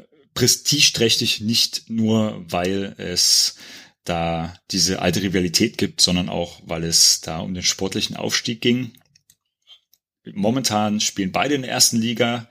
Aufgrund des Abbruchs der Liga äh, Corona-bedingt. La Serena momentan leider letzter in der Tabelle. Coquimbo steht, glaube ich, auf dem viertletzten Platz, also auch nicht viel besser. Aber das hat natürlich der Stimmung dort keinen Abbruch getan. Das heißt, ähm, ja, die Standardeinstiegsfrage, wie ist es da vor Ort gewesen? Also, du bist zu dem Spiel hin, also hast du dann schon, keine Ahnung, von eurer Unterkunft aus mitgekriegt, okay, ich fahre jetzt zu einem Fußballspiel, weil hier links und rechts alle in ihren Trikots unterwegs sind? Wir sind äh, einen Tag vorher in La Serena angekommen, haben uns die Stadt so ein bisschen angeschaut. Anhaltspunkt für mich immer, wo liegt das Stadion? Also das mache ich eigentlich jedes Mal, wenn ich in der Stadt bin, gleich gucken, wo liegt das Stadion? Liegt so, dass wir hinlaufen kann. Das ist in La Serena der Fall. Und da sind wir beigelaufen. Dann siehst du den Aufsteller, morgen Spiel. Ich zu meiner Frau gesagt, morgen Spiel, ähm, kommst du mit oder soll ich alleine gehen? Und sie, ja, komm ich mit. Und dann war die Kartenverkäuferin direkt da vor Ort äh, total, yay, cool, dass er kommt. Ähm, hat natürlich auch mitgekriegt, Europäer, dass sich jemand für unseren Verein interessiert. Das ist da anscheinend auch nicht so alltäglich. Hat uns dann die Tickets verkauft, hat gesagt, dann und dann müsste da und da sein. Und ähm, das hat dann recht gut geklappt. Das Stadion, 18.500 Zuschauer, Kapazität. An dem Spieltag waren vielleicht 9.000 bis 10.000 da, also nicht ganz ausverkauft, ähm, aber für doch zwei relativ kleine Städte war das doch ein würdiger Derby-Rahmen. Derby stellt man sich ja hier immer so ein bisschen, naja, Hasserfeld ist jetzt vielleicht auch ein bisschen großes Wort, aber sagen wir mal mit großer Rivalität vor. Ist es da genauso? Ähm, ja, also da ist es im Gegensatz zu Afrika schon äh, mehr Rivalität. Die Fans von Coquimbo sind geschlossen Richtung Stadion gelaufen durch La Serena äh, mit Bengalos, Flaggen, viel Pyrotechnik, ja, so kleine äh, Knaller. Sehr bunt und laut da in diese Stadt eingefallen, sozusagen Polizei begleitet in ihren Gästeblock und da war quasi keiner rankommen. Wobei was so mein Eindruck war, auch da stand eher der Support der Mannschaft im Mittelpunkt und nicht das sich gegenseitig an den Kragen wollen. Wie ist das eigentlich bei dir? Also wenn ich irgendwo bin und ich krieg dann raus, okay, hier gibt's ein Stadion, dann schaue ich mir das definitiv erstmal im Internet schon mal an, damit ich schon mal eine Ahnung habe, worauf ich mich da einlasse und versuche natürlich dann auch so viel Information wie möglich herauszubringen. Also sprich, gibt es eine Fanszene, ja, wie heißen die, wie sind die so drauf, also worauf darf ich mich freuen oder ja, worauf muss ich leider verzichten. Wie ist das bei dir gewesen dann in dem Fall? Ja, ich habe schon natürlich geschaut, was ist das für ein Spiel? Also ich ganz ehrlich, ich bin da relativ blauäugig äh, einfach hingegangen, La Serena, okay, und dann war zufällig dieses kleine Derby dort. Und dann habe ich schon recherchiert und hey, die Städte liegen ja direkt nebeneinander. Wir sind auf dem Weg äh, nach La Serena auch am Stadion von äh, Coquimbo vorbeigekommen. Das war ja dann schon auch interessant für mich ich habe die Ultra oder ja Barras, äh, wie sie dort heißen, dann recherchiert. Äh, bei La Serena sind das die Los Papayeras, die so äh, übersetzt äh, die Ritter. Und La Serena hat auch im Clubwappen einen Ritter, äh, weil es eine ehemalige Fest Festungsstadt ist. Und Coquimbo sind die Los Piratas, klar als Hafenstadt. Die Piraten, die Freibeuter liegt dann näher. Und ähm, da informiere ich mich schon, wobei ja, wie es dann halt so oft ist, was im Internet steht, kann fünf, sechs Jahre alt sein und so eine gewisse Unvoreingenommenheit äh, ist manchmal auch nicht schlecht, weil dann wird man vielleicht auch nicht enttäuscht, wenn es dann nicht so ist wie beschrieben, weil meistens sind im Internet ja doch immer so die Highlights irgendwie äh, dargestellt. Das stimmt. Und wie fandest du jetzt das Spiel? Also warst du dann von dem Spiel begeistert? Vom Spiel selber nicht. Also war schwer anzuschauen, ähm, aber wie, wie ich auch vorher gesagt habe, meistens ist der Blick einfach in die Kurven rein. Wir haben uns einen Platz auf der Gegentribüne genommen, wo wir beide äh, Fankurven gut beobachten konnten. Und wenn die Tore gefallen sind, war natürlich wirklich schon so ein bisschen Südamerika-Feeling, wie man das aus einigen Videos kennt. Fangesänge durchgängig, Fahnen geschwenkt, diese langen Bänder, die da von den Tribünen von oben nach unten gespannt sind. Also es war schon so eine Art Feeling und es hat äh, viel Spaß gemacht und hat auf alle Fälle auch Lust auf mehr gemacht. Also Südamerika ist für mich äh, immer noch so ein Ziel, wo ich sage, da möchte ich viel, viel mehr. Ich kann da an der Stelle auch nur das Buch von Hardy Grüne über Montevideo empfehlen. Äh, ich habe das in einem weggelesen und das ja ist schon auf alle Fälle noch so ein Ziel, da auch äh, viel, viel mehr äh, noch mitzubekommen. Ja, das Buch brauche ich auch noch. Das habe ich mir noch nicht gegönnt. Das liegt aber auch daran, dass beim Zeitspiel kein PayPal geht. Das nervt mich dann immer. Da muss ich immer mich noch extra da, einloggen. Da können Sie nacharbeiten, ja. ja. Das ist etwas, das stört mich enorm. Habe ich jetzt schon ein paar Mal angemerkt, aber ja. Es ist angeblich in der Planung. Hoffen wir, dass es dann auch irgendwann mal dann kommt. In Chile, wie war das da eigentlich auch mit dem, mit dem Essensangebot? Also in Afrika hattest du ja schon gesagt, gab es ein paar exotische Sachen. Wie sieht's da aus?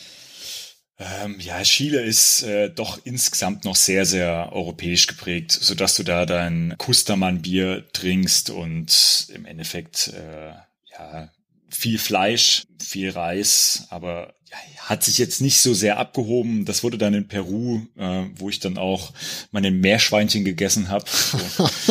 So. Man ja, muss es ausprobieren, genau, ja, dachte genau. ich mir. Das musst du dann irgendwann deinen zukünftigen Kindern mal erklären. Sagst dann einfach, ja, Meerschweinchen kannst du gerne haben, habe ich schon mal gegessen, schmeckt sehr gut. Ja. Genau. machst du dich sehr beliebt. Meerschwein gegessen, sehr gut. Und wie ist das so? Also viel Fleisch ist da nicht dran, oder? Nee, überhaupt nicht. Also ich muss auch zugeben, als ich es dann vor mir sehen habe, gegrillt, Zähne, Klauen, alles noch dran, habe ich auch so ein bisschen, wow, okay, äh, soll ich das jetzt essen? Zartes Fleisch, aber wenig dran. Ich muss es nicht nochmal haben, aber ja, ich meine, ich denke mir dann immer, wenn das so eine Lokalität, äh, so, loka äh, so eine lokale Spezialität ist, dann kann man es schon mal probieren. Und es ist tatsächlich noch so, dass in Bolivien ganz viele Familien einfach eine Meerschweinzucht haben. Das sind nicht die Hausmeerschweine, die wir in Europa kennen, sondern die sind schon noch einen Ticken größer, um einfach ihren äh, Fleischbedarf äh, bei Not decken zu können. Ja. Wie muss man sich das vorstellen? Sind wir nach Bolivien, das heißt Grenzübergang und braucht man Visa oder wie verhält sich das da ja. so? Braucht man, allerdings war dieser Grenzübergang von Chile nach Bolivien mit einer äh, Agentur quasi verbunden. Wir sind da, wie ich erzählt habe, durch die Atacama-Wüste oder die letzten Reste und dann den Uyuni-See, der schon in Bolivien liegt, den Salzsee und quasi die Agentur hat das dann für uns ähm, organisiert und ja, der Grenzübergang, das war ein kleines Haus mit einer bolivianischen Fahne, da hätte es auch wahrscheinlich einfach drüber laufen können. Ähm, Im Endeffekt hat es seinen Stempel drin und meistens wird er ja auch erst wichtig, wenn du wieder ausreisen willst. Man weiß es ja vorher nicht. Okay. Und wo seid ihr dann hin in Bolivien zuerst? Ich nehme an, ihr habt dann euch wieder eine größere Stadt zuerst gesucht. Ähm, ja, wir sind dann äh, durch diesen Salzsee und äh, da gibt es dann eine Stadt am Ende des Salzsees, die heißt Uyuni.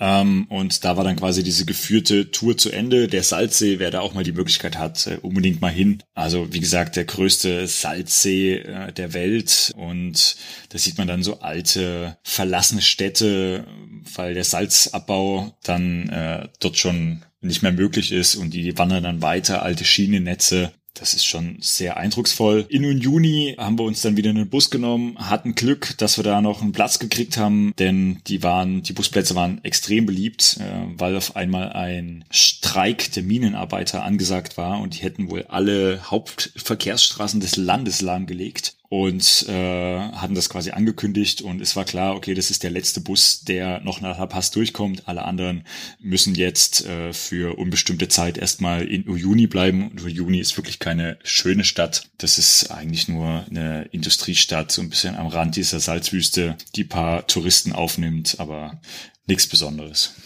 Aber die Salzwüste sieht wirklich sehr, sehr, sehr, sehr spannend aus kann man tolle Fotos machen. Dadurch, dass wir ja so diese unendlichen weiten Blick hat, habe ich da Videos, wie wir da in eine Cornflakes-Dose reinhüpfen oder wie mich meine Frau auf der Hand hat, ich mini klein und äh, stehe quasi so bei ihr auf der Hand. Da kann man schön mit der Perspektive beim Fotospielen.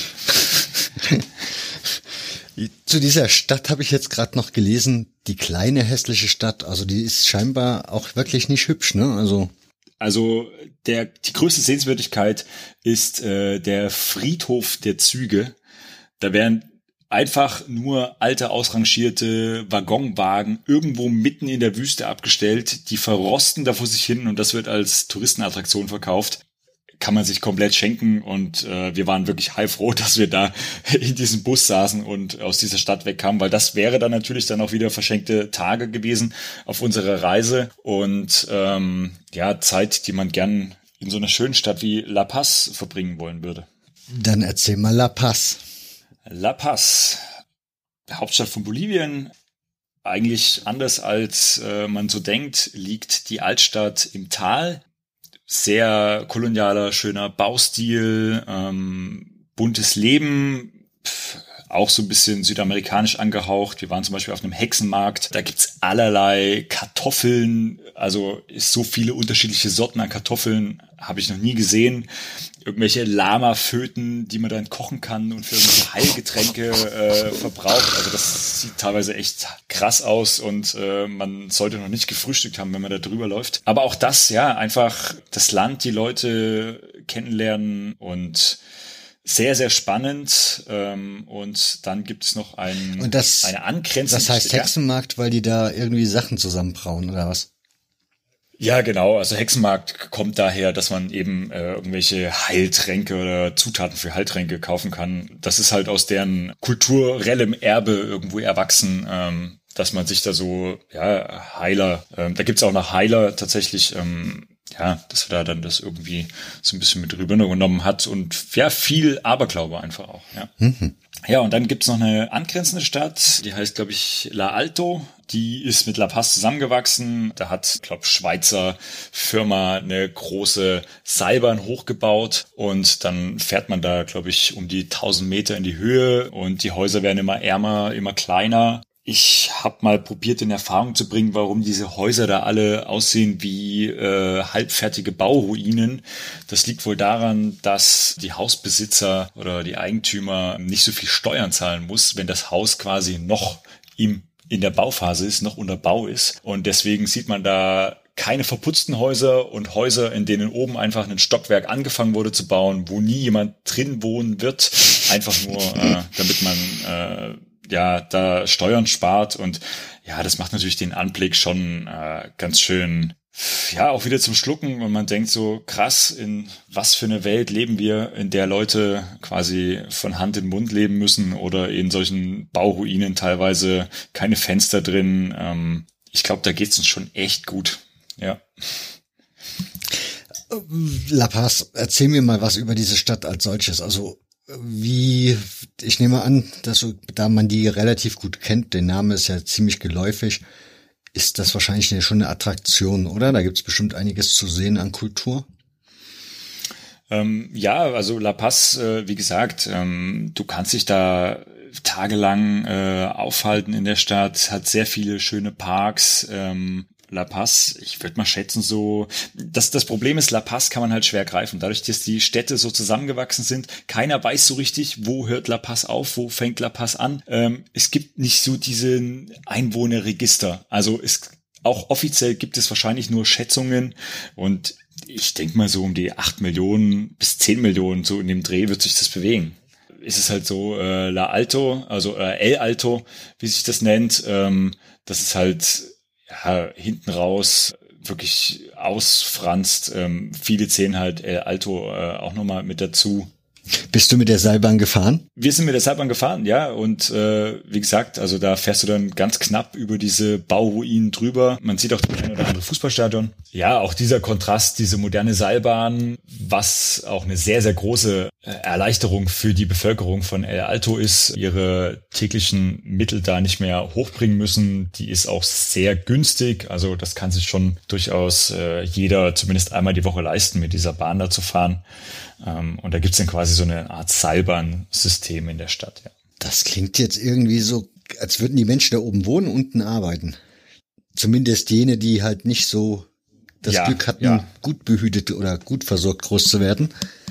Ja, also viele, denke ich, äh, verdienen sich das Geld dann eher unten. Beispiel, ähm, da gibt es sehr viele, die ganz frisch gepressten Orangensaft machen da kaufst du dann bei einem 80-jährigen Mann direkt von der Straße, der presst die direkt vor dir aus, diesen Saft und äh, gibst ihm dafür umgerechnet vielleicht 25, 50 Cent. Und die Leute müssen quasi zum Geld verdienen dann äh, in die Stadt darunter. Und das macht natürlich auch diese sozialen Spannungen aus, die sich ja auch äh, jetzt in der aktuellen politischen Lage bei den Wahlen wieder äh, bemerkbar gemacht hat. Ähm, also auch da ist die politische Lage leider alles andere als stabil und einfach. Diese Stadt liegt sehr, sehr, sehr hoch. Du hast vorhin schon gesagt, deine Frau hatte dann mit der Luft so ein bisschen Probleme. Ich bin ja Raucher, also für mich wäre das wahrscheinlich nicht, nicht mein Wunschort, um mich gut aufzuhalten. Also wie hat sich das denn ausgewirkt? Also dadurch, dass wir durch die Atacama-Wüste gefahren sind und teilweise bis auf knapp 5000 Meter waren, wo es mir richtig äh, schlecht ging, äh, war La Paz dann schon wieder einigermaßen erträglich. Man findet in jeder Unterkunft eine Dose mit Coca-Blättern und die kaust du die ganze Zeit. Das Coca soll so ein bisschen Blutverdünner sein und auch einfach ein bisschen ablenken. Das ist auch sowas, was äh, dort allgegenwärtig ist. Jeder kaut Coca-Blätter und spuckt sie dann einfach irgendwie so auf die Straße, ja. Hast du das auch, also du hast das auch gemacht, ne? Ich habe das auch gemacht. Also unser Guide, bei, äh, als wir durch die Atacama-Wüste gefahren sind, hat mir dann Coca-Tee gegeben und auch diese Blätter zum Essen. Ob das was geholfen hat, kann ich schwer beurteilen. Ich war einfach froh, als wir dann Richtung 4000 Meter wieder runtergefahren sind und äh, dann ging es mir auch wieder gut. Also diese Höhenkrankheit hört man ja auch immer wieder, hat überhaupt nichts damit zu tun, wie fit oder alt oder irgendwie man gebaut ist, ob Mann oder Frau. Also entweder verträgt man die Höhe oder nicht. Und ja, ich war froh, dass wir dann irgendwie wieder runter waren. Ich glaube, bei meiner Frau war es dann eher so dieses, diese lange Zeit in der Höhe, die ihr dann irgendwann zu schaffen gemacht hat. Das heißt, diese Kuka-Blätter hatten keine berauschende Wirkung. Nein, nein. Also du, du kaust diese Blätter die ganze Zeit äh, und klebst die so zwischen die Oberlippe mhm. und äh, dein Zahnfleisch und da kommt so ein bisschen Extrakt raus. Aber ähm, ich habe auch mal gelesen, also man müsste kiloweise diese Coca-Blätter ähm, essen. Ähm, und, und man stuckt die ja nicht hinter, die schmecken ja dann so ein bisschen bitter, dass man da irgendwie auch nur ansatzweise irgendwie eine Wirkung von äh, Kokain oder irgendwie sowas, äh, eine berauschende Wirkung haben würde. Ja. Aber das macht natürlich äh, die Zähne dunkel und äh, das ist auch ein Grund, warum die Einheimischen oft so schwarze, dunkle Zähne haben, weil die Zahnhygiene dann nicht vielleicht ganz so die beste ist und diese Coca-Blätter eben so abfärben. Mhm dieses, da gibt's ja einen Berg, den Ilimani heißt der, glaube ich, ne? Mhm. Den hast du aber dann ausgelassen, nehme ich mal an. Den haben wir ausgelassen, ja. Das kann ich mir vorstellen, wenn du da mit der Höhe schon zu kämpfen hattest. ja. Weil das 6.500 Meter, das wäre dann ein bisschen übertrieben viel. Du hast aber Fußball da gesehen, ne? Hast du gesagt? Ja, genau. Also ich war bei Bolivar, äh, die im Nationalstadion äh, von ähm, Bolivien spielen, im Estadio Hernández Siles. 41.000 Zuschauer und habe mich dann abends allein auf den Weg gemacht, habe mich in ein Taxi gesetzt und habe halt mit Händen und Füßen, mein Spanisch ist nicht ganz so gut wie das meiner Frau, probiert, da Richtung Stadion zu kommen.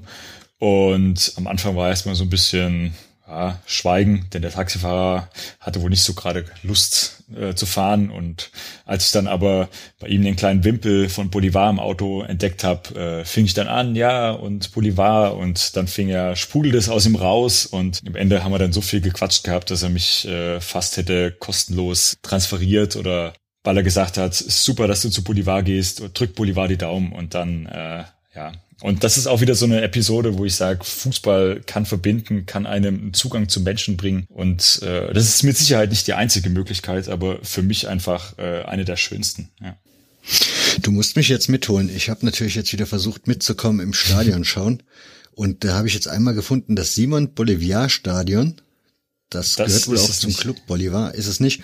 Und dann gibt es sehr oft ein Bild, also dieses Bild ist immer gleich, das scheint die schönste Stadionperspektive zu sein, da sieht man sehr viele Hochhäuser und inmitten dieser Hochhäuser liegt eine riesengroße Schüssel mit ja. Doppelrang. Ja, ja, genau. Das ist das Stadion. Das ist das Stadion. Das ist dann aber auch schon irgendwie eine Kulturschock, oder? Wenn man da von außerhalb dann kommt und dann diese Riesenhäuser da wieder auf einmal sieht. Das sieht doch schon sehr westlich aus an der Stelle, während der Hintergrund so ist, wie du es ja vor uns erzählt hattest. Ja, also ähm, dieses Stadion liegt so ein bisschen äh, am Rande des Tales in La Paz, kann man sagen. Das geht dann schon auch in die ärmeren Gegenden rein und ähm, ja, man merkt in, in La Paz schon, die Wohnsituation ist wahrscheinlich viel, viel besser als in anderen, viel ärmeren Bereichen des Landes, aber viele haben halt einfach nicht den Blick für Schönheit, muss man, glaube ich, architektonisch einfach sagen. Und das spiegelt sich im Stadion wieder. Das ist im Endeffekt nur ein riesengroßes, zweirangiges Stadion mit Laufbahn ringsrum, dahinter die Hochhäuser und auf die gegenüberliegenden Berg sieht man dann schon, wie dann wieder diese äh, Backsteinbauten einfach stehen. Und ähm, das wird eben auch als Nationalstadion genutzt und äh, auch hin und wieder vom Club Bolivar dem. Aber es hat sehr steile, sehr steile Ränge, ne? Ja, sehr steile Ränge, was vor allem auch platztechnisch bedingt ist, würde ich sagen. Denn wenn man sich vorstellt, dass so eine Stadt in so einem Tal wächst und jetzt schon äh, nach rechts und links immer weitergeht, das ist alles extrem eng bebaut. Also man sieht dieses Stadion auch erst, wenn man direkt davor steht. Ich hätte das zu Fuß wahrscheinlich nie gefunden. Ja. Stimmt, ja. Jetzt, wo du das sagst, ja. Wie war, aber also alle Bilder, die ich hier sehe, da sehe ich kein voll besetztes Stadion. Also das ist immer so ein bisschen gefüllt, aber jetzt auch nicht sonderlich. Wie war es an dem Tag, als du dir das angeguckt hast? Ja, also ich war bei einem Spiel äh, Bolivar gegen Universitario. Ähm, auch da lass es vielleicht 10.000, 12.000 Fans insgesamt gewesen sein. Da war nicht wirklich viel los und äh, das ist wohl auch so der Zuschauerdurchschnitt, was ich so mitbekommen habe. Ja, Fußball ist beliebt, aber viele können es sich einfach nicht leisten, ins Stadion zu gehen, zumal Bolivar auch international oft vertreten ist als einer der besten Clubs im Land und dann sind dann eher die internationalen Vergleiche diejenigen, wo die Leute, wenn sie dann mal ins Stadion gehen, auch wirklich hingehen. Aber Bolivar, Graffitis, äh, Trikots, sieht man sehr, sehr viele. Also ich glaube, die Unterstützung in der Stadt ist wesentlich größer als das, was dann an Fans vor Ort war. Mhm. Wie ist denn in Bolivien der Fußball? Also ich nehme mal an, ist da Premier League auch das große Ding? Gar nicht mal so. Also äh, Bolivien ist dann eher der Blick Richtung Spanien, Barcelona, Real, Atletico, so die großen drei, die da irgendwo ähm, immer mal wieder auch mit Trikots irgendwie auffallen. Premier League in ganz Südamerika kaum, muss ich sagen. Also ist mir wenig aufgefallen. Sehr sympathisch. das, heißt, also das heißt, wenn du sagst, das ist zwar in der, also in der Stadt hat der Verein schon durchaus einen großen Rückhalt. Im Stadion ist er nicht unbedingt zu sehen. Wie hast du denn so dieses Stadionerlebnis erlebt? Also gab es eine Fankurve zum Beispiel, eine richtige? Ja, also es gab äh, leider keine Gästefans, weil Universitario ähm, ein damals von einer Universität gegründeter Club war und ähm, eigentlich keine nennenswerte Anhängerschaft hat. Es gibt auch da in Bolivien wieder so die drei, vier großen Clubs, die größere Anhänger haben. Das Strongest wäre da jetzt sicherlich noch zu nennen, die quasi das äh, Prestige-Derby, äh, prestigeträchtigste äh, Spiel gegen Bolivar auch immer austragen.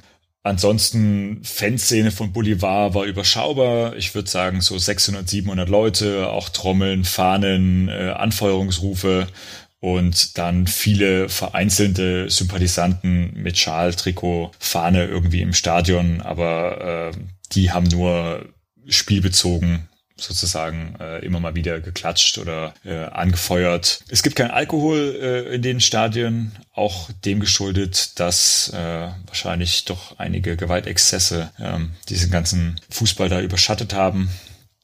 Und es war insgesamt ein sehr biederes äh, Erlebnis und meine Frau hat nichts verpasst, um das mal so zu sagen.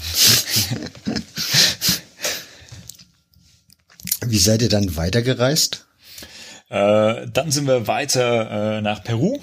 Äh, und zwar eine kleine schöne Stadt, die Cusco heißt. Cusco ist quasi der Zugangsort, wenn man mal Richtung Machu Picchu will. Und ja, auch da Kolonialbauten, viel Historie, viele ähm, schöne Museen, all, all sowas äh, kann man da, also im Endeffekt ist diese ganze Stadt eigentlich wie so ein großes Freilichtmuseum und man kann sich schon da so ein bisschen einfühlen. Ähm, in Cusco war dann die Situation, als wir morgens angekommen sind, haben wir unsere Sachen auch wieder in ein Hostel gepackt, sind kurz die Stadt erkunden gegangen und als wir dann nachmittags auf einmal ja ein schönes Café entdeckt hatten, hey, setzen wir uns mal rein, wie es denn so ist. Jeder guckt mal so kurz ins Handy, was so neue Nachrichten sind und ich mache meine Groundhopper App auf und sehe, oh, Cusco heute ein Copa Sudamericana Spiel. Und dann gucke ich aufs äh, Anpfiff-Datum in einer halben Stunde. Meine Frau hat mich nur noch von hinten gesehen. Ich habe gesagt, Entschuldigung, Schatz, äh, bestellt bitte meinen Kuchen oder was ich da gerade bestellt habe wieder ab. Ich muss los. Wir sehen uns heute Abend im Hostel, sei mir nicht böse. Und ja, dann ab ins Taxi, gesagt, ich will los zum Stadion. und äh, war leider ein bisschen Berufsverkehr, so dass ich dann die letzten 500, 600 Meter im Laufschritt hinter mich gebracht habe. Bin dann rechtzeitig zum Anpfiff gekommen. Cusco, wie gesagt, in Peru, hat gegen Palestino gespielt, ein chilenischer Club in der Copa Sudamericana. Das ist so das Pardon zur Europa League. Und ja, auch da Stadion eher baufällig, Besucher würde ich sagen, auf 15.000, 16.000. War eine ganz gute Stimmung. Äh, Cusco hat gewonnen und ist auch kein regelmäßiger Teilnehmer. Also für die war das schon äh, was Besonderes, da in dieser Copa Sudamericana zu spielen.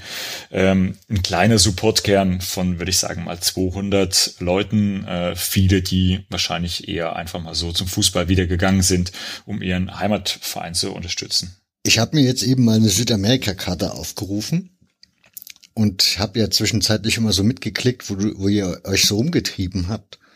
Und ich hatte jetzt so das Gefühl, das erste, oder ich hatte jetzt so das erste Mal das Gefühl, das ist jetzt dann so richtig Südamerika, wo ihr da seid, oder?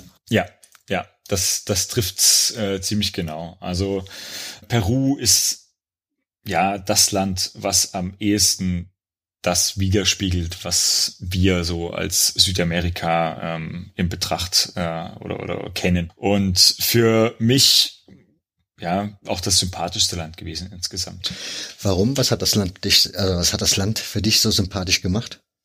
Ähm, die Freundlichkeit der Menschen, muss ich sagen. Wir haben ja von Cusco aus dann auch diesen äh, diese Wanderung gemacht äh, Richtung Machu Picchu, diesen Salcantay Track und äh, da hat man einen Guide, der unheimlich bescheiden war, der uns immer wieder ähm, mit der Tradition Pachamama ist so ein Begriff, äh, Mutter Natur, äh, wie dieses Land das wertschätzt. Und die Leute waren, trotz dass sie nicht sehr betucht waren, sehr freundlich. Wir haben uns sehr, sehr sicher gefühlt im Vergleich auch zu Bolivien.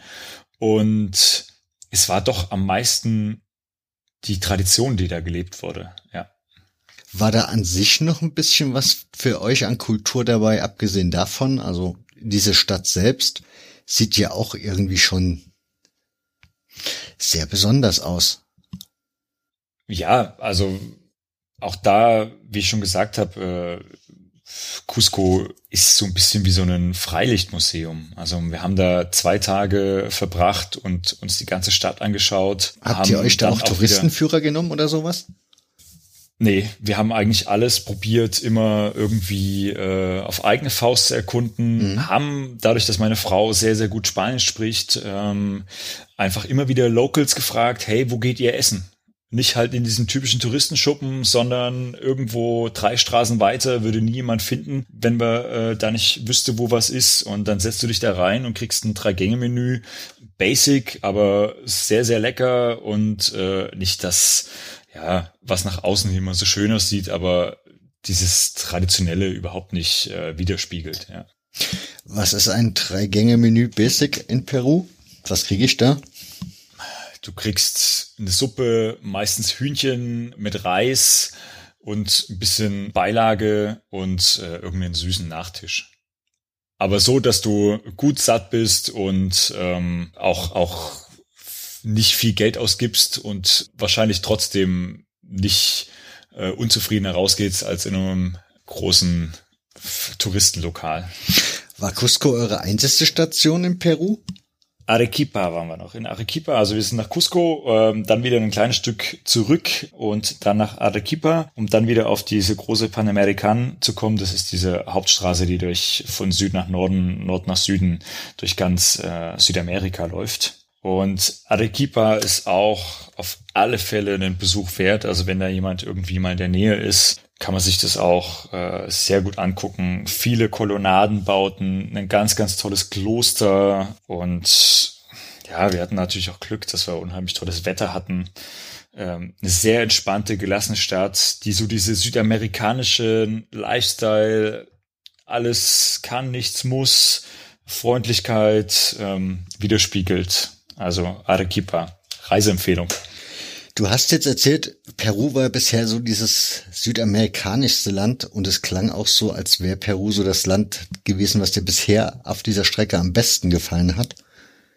Ja, ja. Also Peru ähm, ist, glaube ich, von dem Traditionen, die es einst mal ausgemacht hat durch äh, die Inka und das, was sie jetzt bewahrt haben, immer noch so das äh, Land, was sich am ehesten da bewahrt hat und auch diese Tradition jetzt wieder aufleben lässt. Du hast von dem Fußballspiel erzählt. Ist es dann da auch so? Dass das irgendwie noch ein bisschen mehr traditionsreicher, also mehr die Tradition bewahrt hat, also dass da einfach kulturell noch mal ein bisschen anders ist, wie es in Chile zum Beispiel war oder in Bolivien? Kann ich schwer einschätzen, muss ich tatsächlich sagen. Also äh, Cusco ist einfach zu klein als Verein, um da eine Aussage über den peruanischen Fußball insgesamt treffen zu können. Es war, finde ich persönlich, von Bolivien nach Peru, also Bolivar zu Cusco, äh, jetzt kein deutlich spürbarer Unterschied. Beides sind relativ arme Länder, was sich auch, auch in dieser Zuschauer ähm, Menge und auch äh, ja, der Zusammensetzung der Zuschauer gezeigt hat. Beide sind mit Herzblut dabei, aber aufgrund einfach der geringen Zuschauer, die da im Stadion sind, verliert sich das halt in so einem großen Stadion dann doch leider ziemlich doll. Auswärtsfans von Palästino waren gar keine zugegend. Ähm, man muss ja überlegen, wenn wir von Chile aus schon äh, gefühlt zwei Wochen unterwegs sind, permanent mit einem Bus, ähm, ist das für so eine Auswärtsfahrt dann kaum zu machen. Das ist, wenn man, ja, das ist schon krass, wenn man die Karte so aufruft, sieht das alles immer so nah beieinander aus. Und denkt man, ja gut, geht schon. Aber ja. wenn du dann sagst, da ist man bald zwei Wochen unterwegs, dann ist schon, ja, Wahnsinn. Wie, wie ist es bei euch dann weitergegangen? Also Peru hast du ja gesagt, hattet ihr da noch eine weitere Station und danach? Ja, dann sind wir äh, nach Lima, ähm, haben da uns Lima auch angeguckt, äh, auch nochmal so ein bisschen das Stadion. Das ist die Hauptstadt, äh, von, ne? Das ist die Hauptstadt, genau, von Alianza Lima, haben wir das Stadion noch angeschaut. Ähm, aber auch da war die Saison dann schon äh, Richtung Ende und äh, ich konnte leider kein Spiel mehr vor Ort sehen. Und äh, weil wir da im südamerikanischen Winter waren, also wir hatten immer strahlenblauen Himmel, keinen einzigen Tropfen Regen, aber es war nachts sehr, sehr kalt haben wir uns gedacht, gönnen wir uns am Abschluss unserer Hochzeitsreise nochmal eine Runde Panama und sind dann nach Panama geflogen. Jetzt, und da war es schön warm. Jetzt warte langsam. Also das habe ich mir vor uns schon mal irgendwann gedacht, als du von der Satzwüste gesprochen hast, hatte ich dann gelesen, ja, im Sommer, also im Februar werden die meisten Touris da hinkommen. Und dann dachte ich schon, aber wenn die im Sommer waren, dann muss es bei denen ja Winter gewesen sein. Also das hast du, da kriegst du jetzt an Schnee oder so, habt ihr gar nichts mitbekommen dort. Ich meine, ihr wart ja doch in hohen Regionen unterwegs. Ja, also einmal, äh, als wir Richtung Machu Picchu diesen Weg gemacht haben, mhm. äh, da hat's tatsächlich geschneit auf einem Berggipfel. Auch habe ich hätte ich mir nie so vorgestellt. Wir sind äh, morgens los im Tal, sind da ähm, den Salkantay, äh, diesen Berg hoch und da hat's oben wirklich einen Schneesturm gegeben Normalerweise macht man da schön Fotos, hey, wir sind ganz oben und läuft dann auf der anderen Seite wieder runter. Und äh, unser Führer hat gemeint, da schneit vielleicht zwei, dreimal im Jahr. Also er hat selten erlebt, dass da mal wirklich Schnee liegt. Und dann läufst du auf der anderen Seite runter, musst zwischen Geröllsteinen einfach gucken, dass du äh, nicht ausrutschst und vielleicht vier Stunden später Richtung Tal bist du im Dschungel. Also diese Vegetation, dieser Wechsel dieser Vegetation ist da dermaßen direkt, dass du das ja zu Fuß erreichen kannst. Und ja, dann hast du dich immer mehr deiner Kleidung äh, entledigt, am Anfang noch dick eingepackt in Daunenjacke und am Ende in T-Shirt und kurzer Hose innerhalb von zehn Stunden. Also das ist schon äh, ja sehr beeindruckend gewesen, was da dann ähm, an Vegetation sich geändert hat. Äh, in der Salzwüste haben wir mal in so einem Salzhotel geschlafen. Also die äh, machen dann so ähm, Salzblöcke aus dieser Wüste raus, haben dann ein äh, Hotel draus gebaut, also im Endeffekt eigentlich nur eine ganz, ganz einfache Unterkunft mit ein bisschen fließend Wasser, ohne Heizung und nix. Und wir haben wirklich in voller Montur geschlafen. Und zwar richtig kalt. Ein großes Highlight ist dann noch auf so eine kleine Insel zu gehen, wo ganz viele Kakteen sind und den Sonnenaufgang zu sehen. Ähm, ich hatte an diesem Morgen so krumme Laune. Ich habe kaum geschlafen, ich habe gefroren und der Sonnenaufgang hat für vieles entschädigt, aber ähm, also ein Erholungsurlaub ist es nicht, nein. Aber warum Panama? Ich habe jetzt geguckt, also ich mir sagt Panama so an sich nicht sonderlich viel, außer dass da halt schönes Wetter sein soll. Und habe mir das jetzt mal aufgerufen und ich frage mich, warum wollt, warum möchte, wolltet ihr nach Panama? Was hat euch da so gereizt? Ähm, in Panama gibt's eine kleine Inselkette und da hat man die Möglichkeit, auf einer Mini-Insel mit vielleicht zehn anderen Touristen eine schöne Woche komplett abgeschieden, ohne Handynetz, ohne Strom, ohne irgendwas, einfach nur in seiner Strandhütte mehr schnorcheln, komplett abzuschalten. Man hat sein Buch, man hat sich, und mehr braucht man ja auch eigentlich auf einer Hochzeitreise nicht. Und um natürlich diese ganzen Eindrücke, die wir vorher gesammelt haben, auch so ein bisschen einordnen zu können, zu verarbeiten. Das war die entschleunigste Zeit, die ich jemals in meinem Leben verbracht habe auf dieser Insel. Und ja, Panama City selber als Stadt ist auch so eine Stadt der Extreme. Viele kennen das ja wahrscheinlich durch den Panama Papers. Der Finanzsektor ähm, boomt da extrem. Also man sieht diese äh, Stadt, dieses Bankenviertel hochmodern würde in Frankfurt würde vor Neid erblassen, wie viele Hochhäuser und top modern das sind. Allerdings, wenn man aus diesem Finanzviertel rausgeht, äh, ist es dann auch eher basic lang nicht so wie in Bolivien und Peru. Man hat ein gutes Busnetz, man hat eine gute Gesundheitsversorgung, man hat große Märkte, man hat die eine oder andere Essensburgerkette, eine lokale, wo man dann auch mal schnell irgendwo ähm, was essen kann, was einem vielleicht nicht unbedingt jetzt schon drei Wochen lang serviert wurde. Und ja, ist jetzt nichts Besonderes, aber die Inseln davor, die kann ich auch wieder wirklich sehr empfehlen. Man wird mit so einem Miniboot auf eine Insel abgesetzt, hat dann seine kleine eigene Hütte, kann dann vor Ort vielleicht mal ein kühles Bier von den Einheimischen bekommen. Wenn es Essen gibt, wird in eine Muschel geblasen, das reicht für diese ganze Insel, dann hört man das auf dieser ganzen Insel und dann treffen sich alle Leute, die gerade auf dieser Insel sind, zum Essen. Äh, man unterhält sich ein bisschen, aber eigentlich sind alle, die dort sind, äh, so, dass sie sagen wollen, wir wollen unseres haben und ähm, genau, schön entspannen. Hat das gebraucht nach dieser, nach diesem Trip? Also wart ihr da ja. wirklich so ein bisschen fertig, so angefangen, also von diesen ganzen Eindrücken, diesem ganzen Wahnsinn? Ich meine, man ist ja dann auch ständig irgendwie unter Menschen und eben nicht mal allein in seinem Wohnzimmer. Genau, also das war ein, würde ich sagen, perfekter Abschluss. Einerseits natürlich das Wetter, noch da noch mal so ein bisschen die Seele baumeln lassen. Wir waren immer mit einem vollen Rucksack unterwegs. Man muss ja überlegen, wir haben von Schnee bis Sonne bis wir gehen mal essen, irgendwie alles dabei gehabt, in einem Rucksack jeweils da einfach mal zu sagen, auch mal eine Woche nicht gucken, hey, wo fahren wir morgen hin, was machen wir da? Wir haben sehr viel uns einfach auch mal unterhalten, was man, glaube ich, in unserer heutigen Zeit äh, wenig macht. Klar, unter frisch Verheirateten sollte das gang und gäbe sein. Aber auch da nochmal so Eindrücke von Machu Picchu, die ja doch jeder für sich selber erstmal aufsaugt, dann nochmal miteinander teilen zu können. Ähm, das ist was ganz Besonderes und äh, meine Frau hat ein ganz, ganz tolles Fotoalbum von unserer Reise äh, gemacht, was wir uns auch sehr, sehr gerne wieder angucken und ähm, da ist Panama so auch ein tolles Highlight am Ende, wo wir sehr, sehr gern zurückdenken. Jetzt wenn man sich die Karte anschaut, ihr habt noch viele, noch viele Länder vor euch. Gibt es das Ziel, da irgendwann noch mal hinzuwollen? Ja, auf alle Fälle. Meine Frau hat so ein bisschen familiären Anschluss äh, nach Mexiko, daher spricht sie so, so gut Spanisch, war auch schon eine längere Zeit in Mexiko. Ähm, also gerade so die mittelamerikanischen Länder würde ich mir sehr, sehr gern nochmal anschauen und mit ihr bereisen.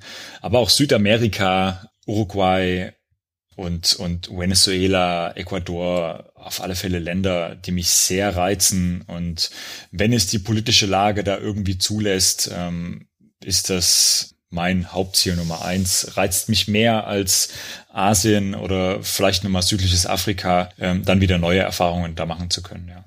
Was mir halt komplett in dieser Auflistung jetzt gefehlt hat, ist Argentinien. Warum nicht Argentinien? Ah, die Argentinier sind so unbeliebt in Südamerika und das hat einen Grund.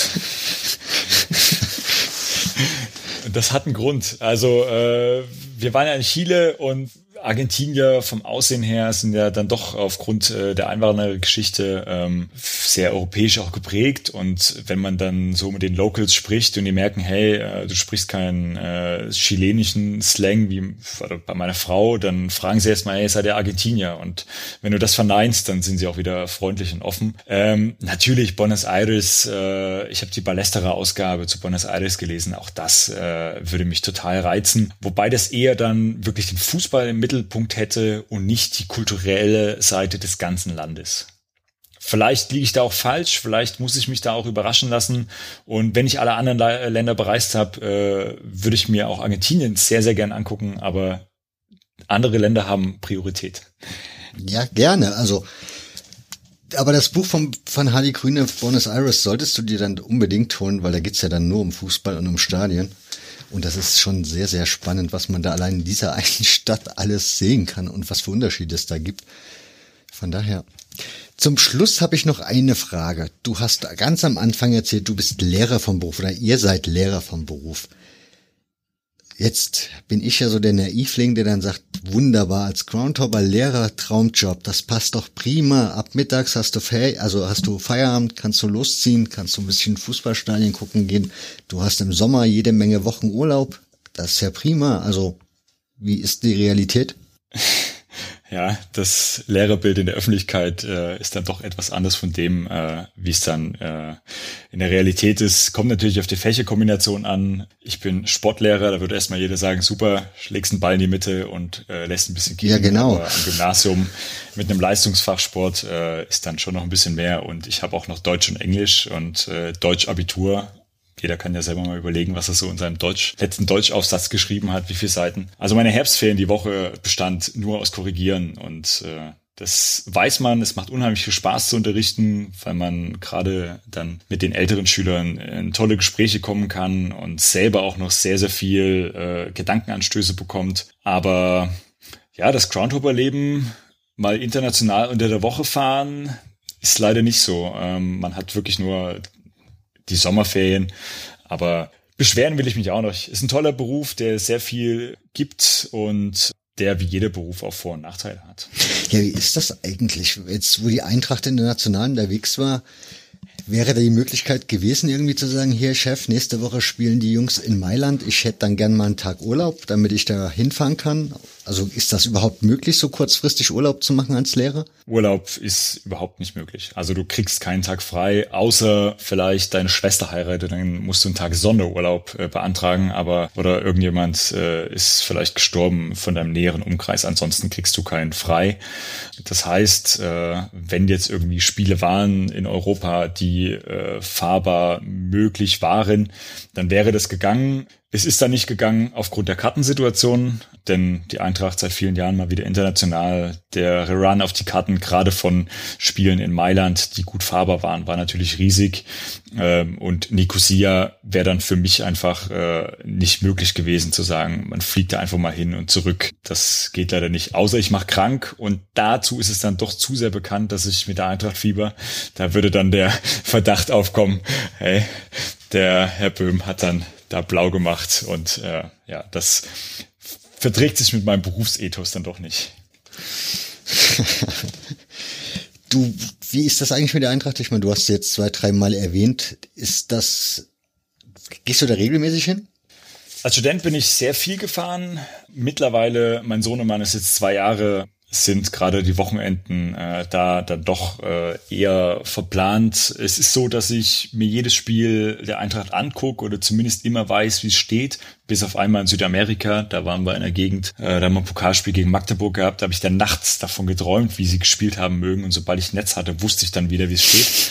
Wir haben gewonnen, ganz knapp 2-1. Aber ja, also ich schaue die Zeit voraus oder ich freue mich auf die Zeit, wenn ich dann meinem Sohnemann mit ins Stadion nehmen kann. Und ähm, ich habe ihm das Geschenk gemacht zur Geburt, dass er Eintracht-Mitglied wird. Was er daraus dann macht, bleibt ihm überlassen. Ich denke mal, äh, wenn er Fußballfan wird, wird ihm nichts anderes übrig bleiben, als zur Eintracht zu gehen oder Eintracht-Fan zu sein. Gehen er natürlich auch, wie ich, zu vielen Vereinen. Es ist für mich auch okay, wenn er dann kein Fußballfan wird, sondern irgendeine andere Sportart favorisiert. Das wundert mich ja alles ein bisschen, ne? Wir, also für die Hörer vielleicht mal der Hinweis, wir kennen uns persönlich gar nicht. Wir kennen uns von Twitter, da haben wir ein paar Mal hin und her geschrieben. Also kennen ist dann auch relativ.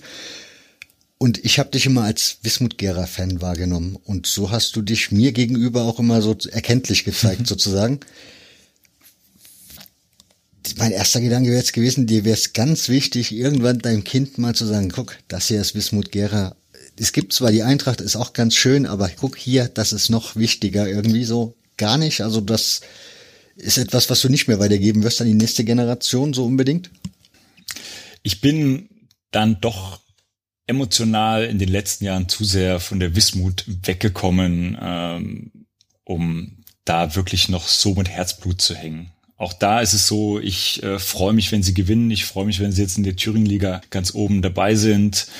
Aber der Verein hat das große Potenzial, was sie haben, äh, leider in den letzten Jahren so ein bisschen verschenkt. Und ähm, das geht in meinen Augen auch damit los, dass die Fanszene äh, teilweise so ist, dass ich sage, wow, mein Sohnemann damit hin. Das machen wir sicherlich mal, wenn wir älter sind, aber es ist nichts, wo ich jetzt sage, äh, das muss jetzt sein. Ich will ihm, glaube ich, eher die Faszination für Fußball allgemein mitgeben, dass er sich für eine, für Vereine, für Städte, für Menschen interessiert und welcher dann sein Lieblingsverein ist. Manchmal kann man das ja auch überhaupt nicht steuern. Ja, also ich habe jetzt auch ein Fable für einen englischen Drittligisten.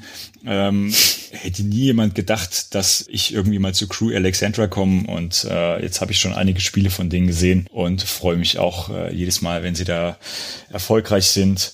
Ähm, und ich glaube, er darf das auch in gewisser Weise selber erfahren. Ähm, natürlich äh, werde ich ihm zeigen, wo ist der Papa aufgewachsen, äh, wo ist er das erste Mal im Stadion gegangen.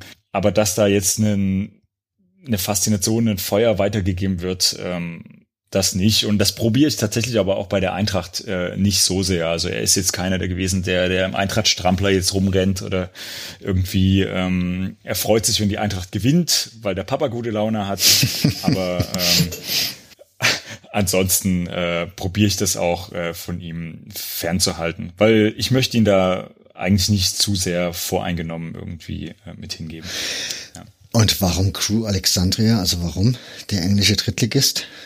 Ähm, das kommt von einem Lehrerkollegen von mir, der äh, in England mal ein Auslandsjahr gemacht hat. Und der hat mich mal mit nach England genommen. Auch da haben wir einige Spiele geguckt, Huddersfield. Und äh, sein Mentor damals kam aus Crew und äh, da haben wir Crew Alexandra geguckt. Der Verein ist äh, sehr bekannt für sein gutes Jugendleistungsnachwuchssystem. Und sie sind letztes Jahr von der zweiten League Two, also der vierten Liga, in die League One aufgestiegen. Und ähm, ist einfach ein kleiner, sympathischer Club, die jetzt zum Beispiel auch in dieser Covid-Situation 300 Essen für Schulkinder in diesem äh, Kreis einfach zur Verfügung stellen. Und schon langes Mitglied in der Football League liegt an einem großen Eisenbahnkreuz, bisschen südlich von Manchester. Früher war das Ligensystem in England ja noch ein geschlossenes, also das heißt, du wurdest äh, reingewählt oder rausgewählt. Und dadurch, dass die Mannschaften immer gut nach Crew kamen, aufgrund der guten Eisenbahnanbindung, war Crew quasi ständiges Mitglied ähm, der ersten oberen Ligen.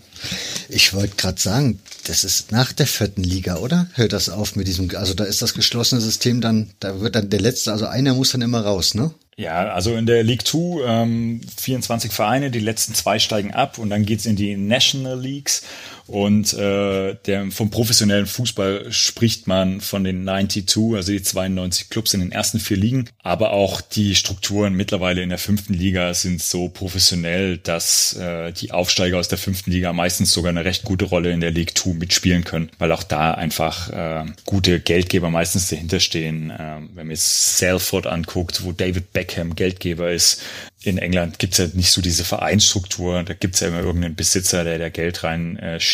Und äh, von daher ist es heute nicht mehr so dieses Geschlossene. Früher war es tatsächlich so, dass sich alle Vereine am Jahresende hingesetzt haben und gesagt haben, ähm, welcher Verein hat einen Antrag gestellt und möchte in diesen League Football und äh, welcher war äh, nicht so gut und äh, könnte eventuell rausfallen und dann wurde da quasi gewählt. Manche mussten sechs, sieben Mal den Antrag stellen, bevor sie dann mal reingekommen sind, ja. Ja, und andere standen viermal als schlechtester da und mussten trotzdem nicht raus. Wäre jetzt noch die Frage an dich, haben wir noch irgendeinen Fußballverein, über den wir sprechen sollten, der, der dein Herz berührt? Dann wäre nur noch Atalanta Bergamo zu nennen. Ähm, diese Freundschaft zwischen äh, Bergamo und Frankfurt, äh, die ist ja denke ich, vielen bekannt und auch da ist es eher ein persönlicher Kontakt. Während des Studiums habe ich äh, einen Austauschstudenten äh, kennengelernt, der großer Atalanta-Fan ist, der aus der Region Bergamo kommt und mit dem ich dann Freundschaft geschlossen habe und er hat dann äh, mit einigen seiner Freunde mich des Öfteren in Frankfurt besucht, mit Stadionbesuchen, mit Übernachtungen und ich war auch schon öfter in Bergamo. Die Freundschaft da unten, die Gastfreundschaft, wer einmal in Italien war äh, und das miterlebt hat, ist grenzenlos und ja, die Freundschaft ist so groß geworden, dass er auch ähm, Gast auf meiner Hochzeit war und wir uns äh, regelmäßig sehen und hören und ja, das ist das Tolle am Fußball, dass dann solche Freundschaften über einfach nur eine Vereinszugehörigkeit entstehen können. Ähm, und ja, das ist im Endeffekt so. Ich habe eigentlich in jedem Land einen Verein, den ich die Daumen drücke. Manchmal sind das irrationale Gründe, ähm, manchmal sind es offensichtliche Gründe. Ähm, insgesamt, glaube ich, ist dieses Interesse für Fußball grenzenlos und ich freue mich noch so viele Geschichten und Vereine kennenlernen zu können, Menschen dahinter. Ähm, das glaube ich mir da die Motivation, Fußball zu schauen. Und damit meine ich vor allem den richtigen Fußball, den Fußball vor Ort und nicht den professionellen Glitzerfußball, ähm, dass ich da sehr, sehr viel noch schauen werde. Bei dir ist der Fußball ja sehr viel über die persönliche Schiene gegangen, ne? Also eigentlich fast jetzt bis auf die Südamerika-Tour, wo du halt, weil es eine Hochzeitsreise war, unterwegs warst.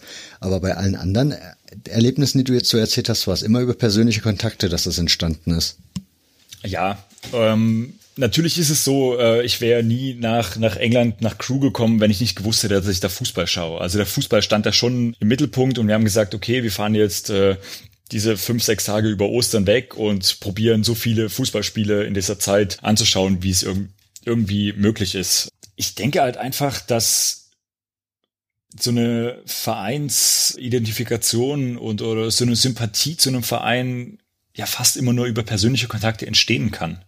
Weil was verbindest du mit einem Verein? Es sind doch die Menschen, die diesen Verein ausmachen, die Menschen, die diesen Verein unterstützen und die Menschen, die diesen Verein dann leben. Und äh, ich würde mir nie irgendwie äh, anmaßen zu sagen, ich bin jetzt Crew Alexandra Supporter, äh, auch wenn ich ein Trikot im Schrank von denen hab oder ja, aber ich drücke ihnen trotzdem die Daumen und ich freue mich einfach, wenn sie gut spielen. Und wenn sie nicht so gut spielen, dann ärgere ich mich, bin nicht so enttäuscht und so genervt, wenn mein Verein gewinnt oder verliert. Aber ja, das öffnet mir halt einfach so ein bisschen den Blick in die Welt und darüber hinaus natürlich auch äh, in soziale Probleme, die dort vor Ort sind. Und in Bergamo, jeder kennt die Covid-Geschichte mit diesen Armee-Lastwagen, die da durch Bergamo gekommen sind und die Leichen antransportiert hat. Ähm, ich habe in dieser Zeit fast täglich mit meinem Freund geschrieben und gefragt, wie es ihm und seiner Mutter und seiner Großmutter geht. Und er hat mir dann auch beschrieben, was er vor Ort sieht, wie es für die dort ist. Ähm, und dann ist es natürlich schon eine Möglichkeit, auch die Welt doch nochmal anders wahrzunehmen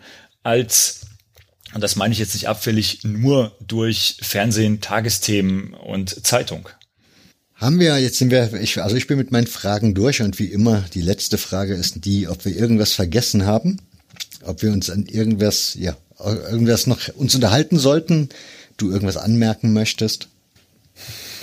Ich bin mit allen meinen Notizen durch. Wir haben, finde ich, ein tolles Gespräch gehabt. Danke, dass du mich eingeladen hast. Und ich wünsche allen Hörerinnen und Hörern und dir, lieber Nick, alles Gute und freue mich auf noch viele spannende Folgen des Hörfehlers. Und das war sie, die 94. Ausgabe des Hörfehler Podcasts. Ich hoffe, euch hat's gefallen. Wenn dem so ist, Ihr kennt ja die ganzen Sprüche. Bitte, bitte schaut mal in sozialen Netzwerken nach dem Link, teilt ihn, retweetet ihn. Erzählt im Freundes- und Bekanntenkreis davon, wie gut dieser Podcast ist. Und wenn ihr ganz viel Lust habt, dann könnt ihr mal bei iTunes vorbeischauen und Rezension schreiben. Oder aber ihr setzt euch mal hin, wenn ihr Hörerfragen habt, formuliert die und schickt die mir zu, denn am 22.12. wird es eine Live-Sendung des Hörfehler-Podcasts geben. Also ich werde einmal live streamen und das ohne Gast und ohne Aufnahme. Sprich, nur wer das an diesem Abend hört, war dabei. Und ihr könnt Hörerfragen stellen, die ich dann beantworte und würde noch so ein bisschen, ja, von hinter den Kulissen sozusagen berichten. Es würde mich sehr freuen, wenn ihr da zahlreich mitmacht, denn Es gibt noch ein, zwei andere Überlegungen zu diesem fünften Geburtstag des Hörfehlers. Und zu guter Letzt möchte ich mich bedanken bei Simon Eichelsbacher, bei Andreas Oberle, Uwe Vogtländer, Malde Görsche, Nils Koch und Dennis Lehr für euren Support. Ganz, ganz herzlichen Dank. Und wenn auch ihr den Podcast unterstützen möchtet, dann schaut einfach mal auf hörfehler.org unter dem Reiter Unterstützen. Ich sag ganz, ganz herzlichen Dank. Bleibt gesund, bis zum nächsten Mal. Dann geht's um die Fankultur beim FC Bayern München. Ciao.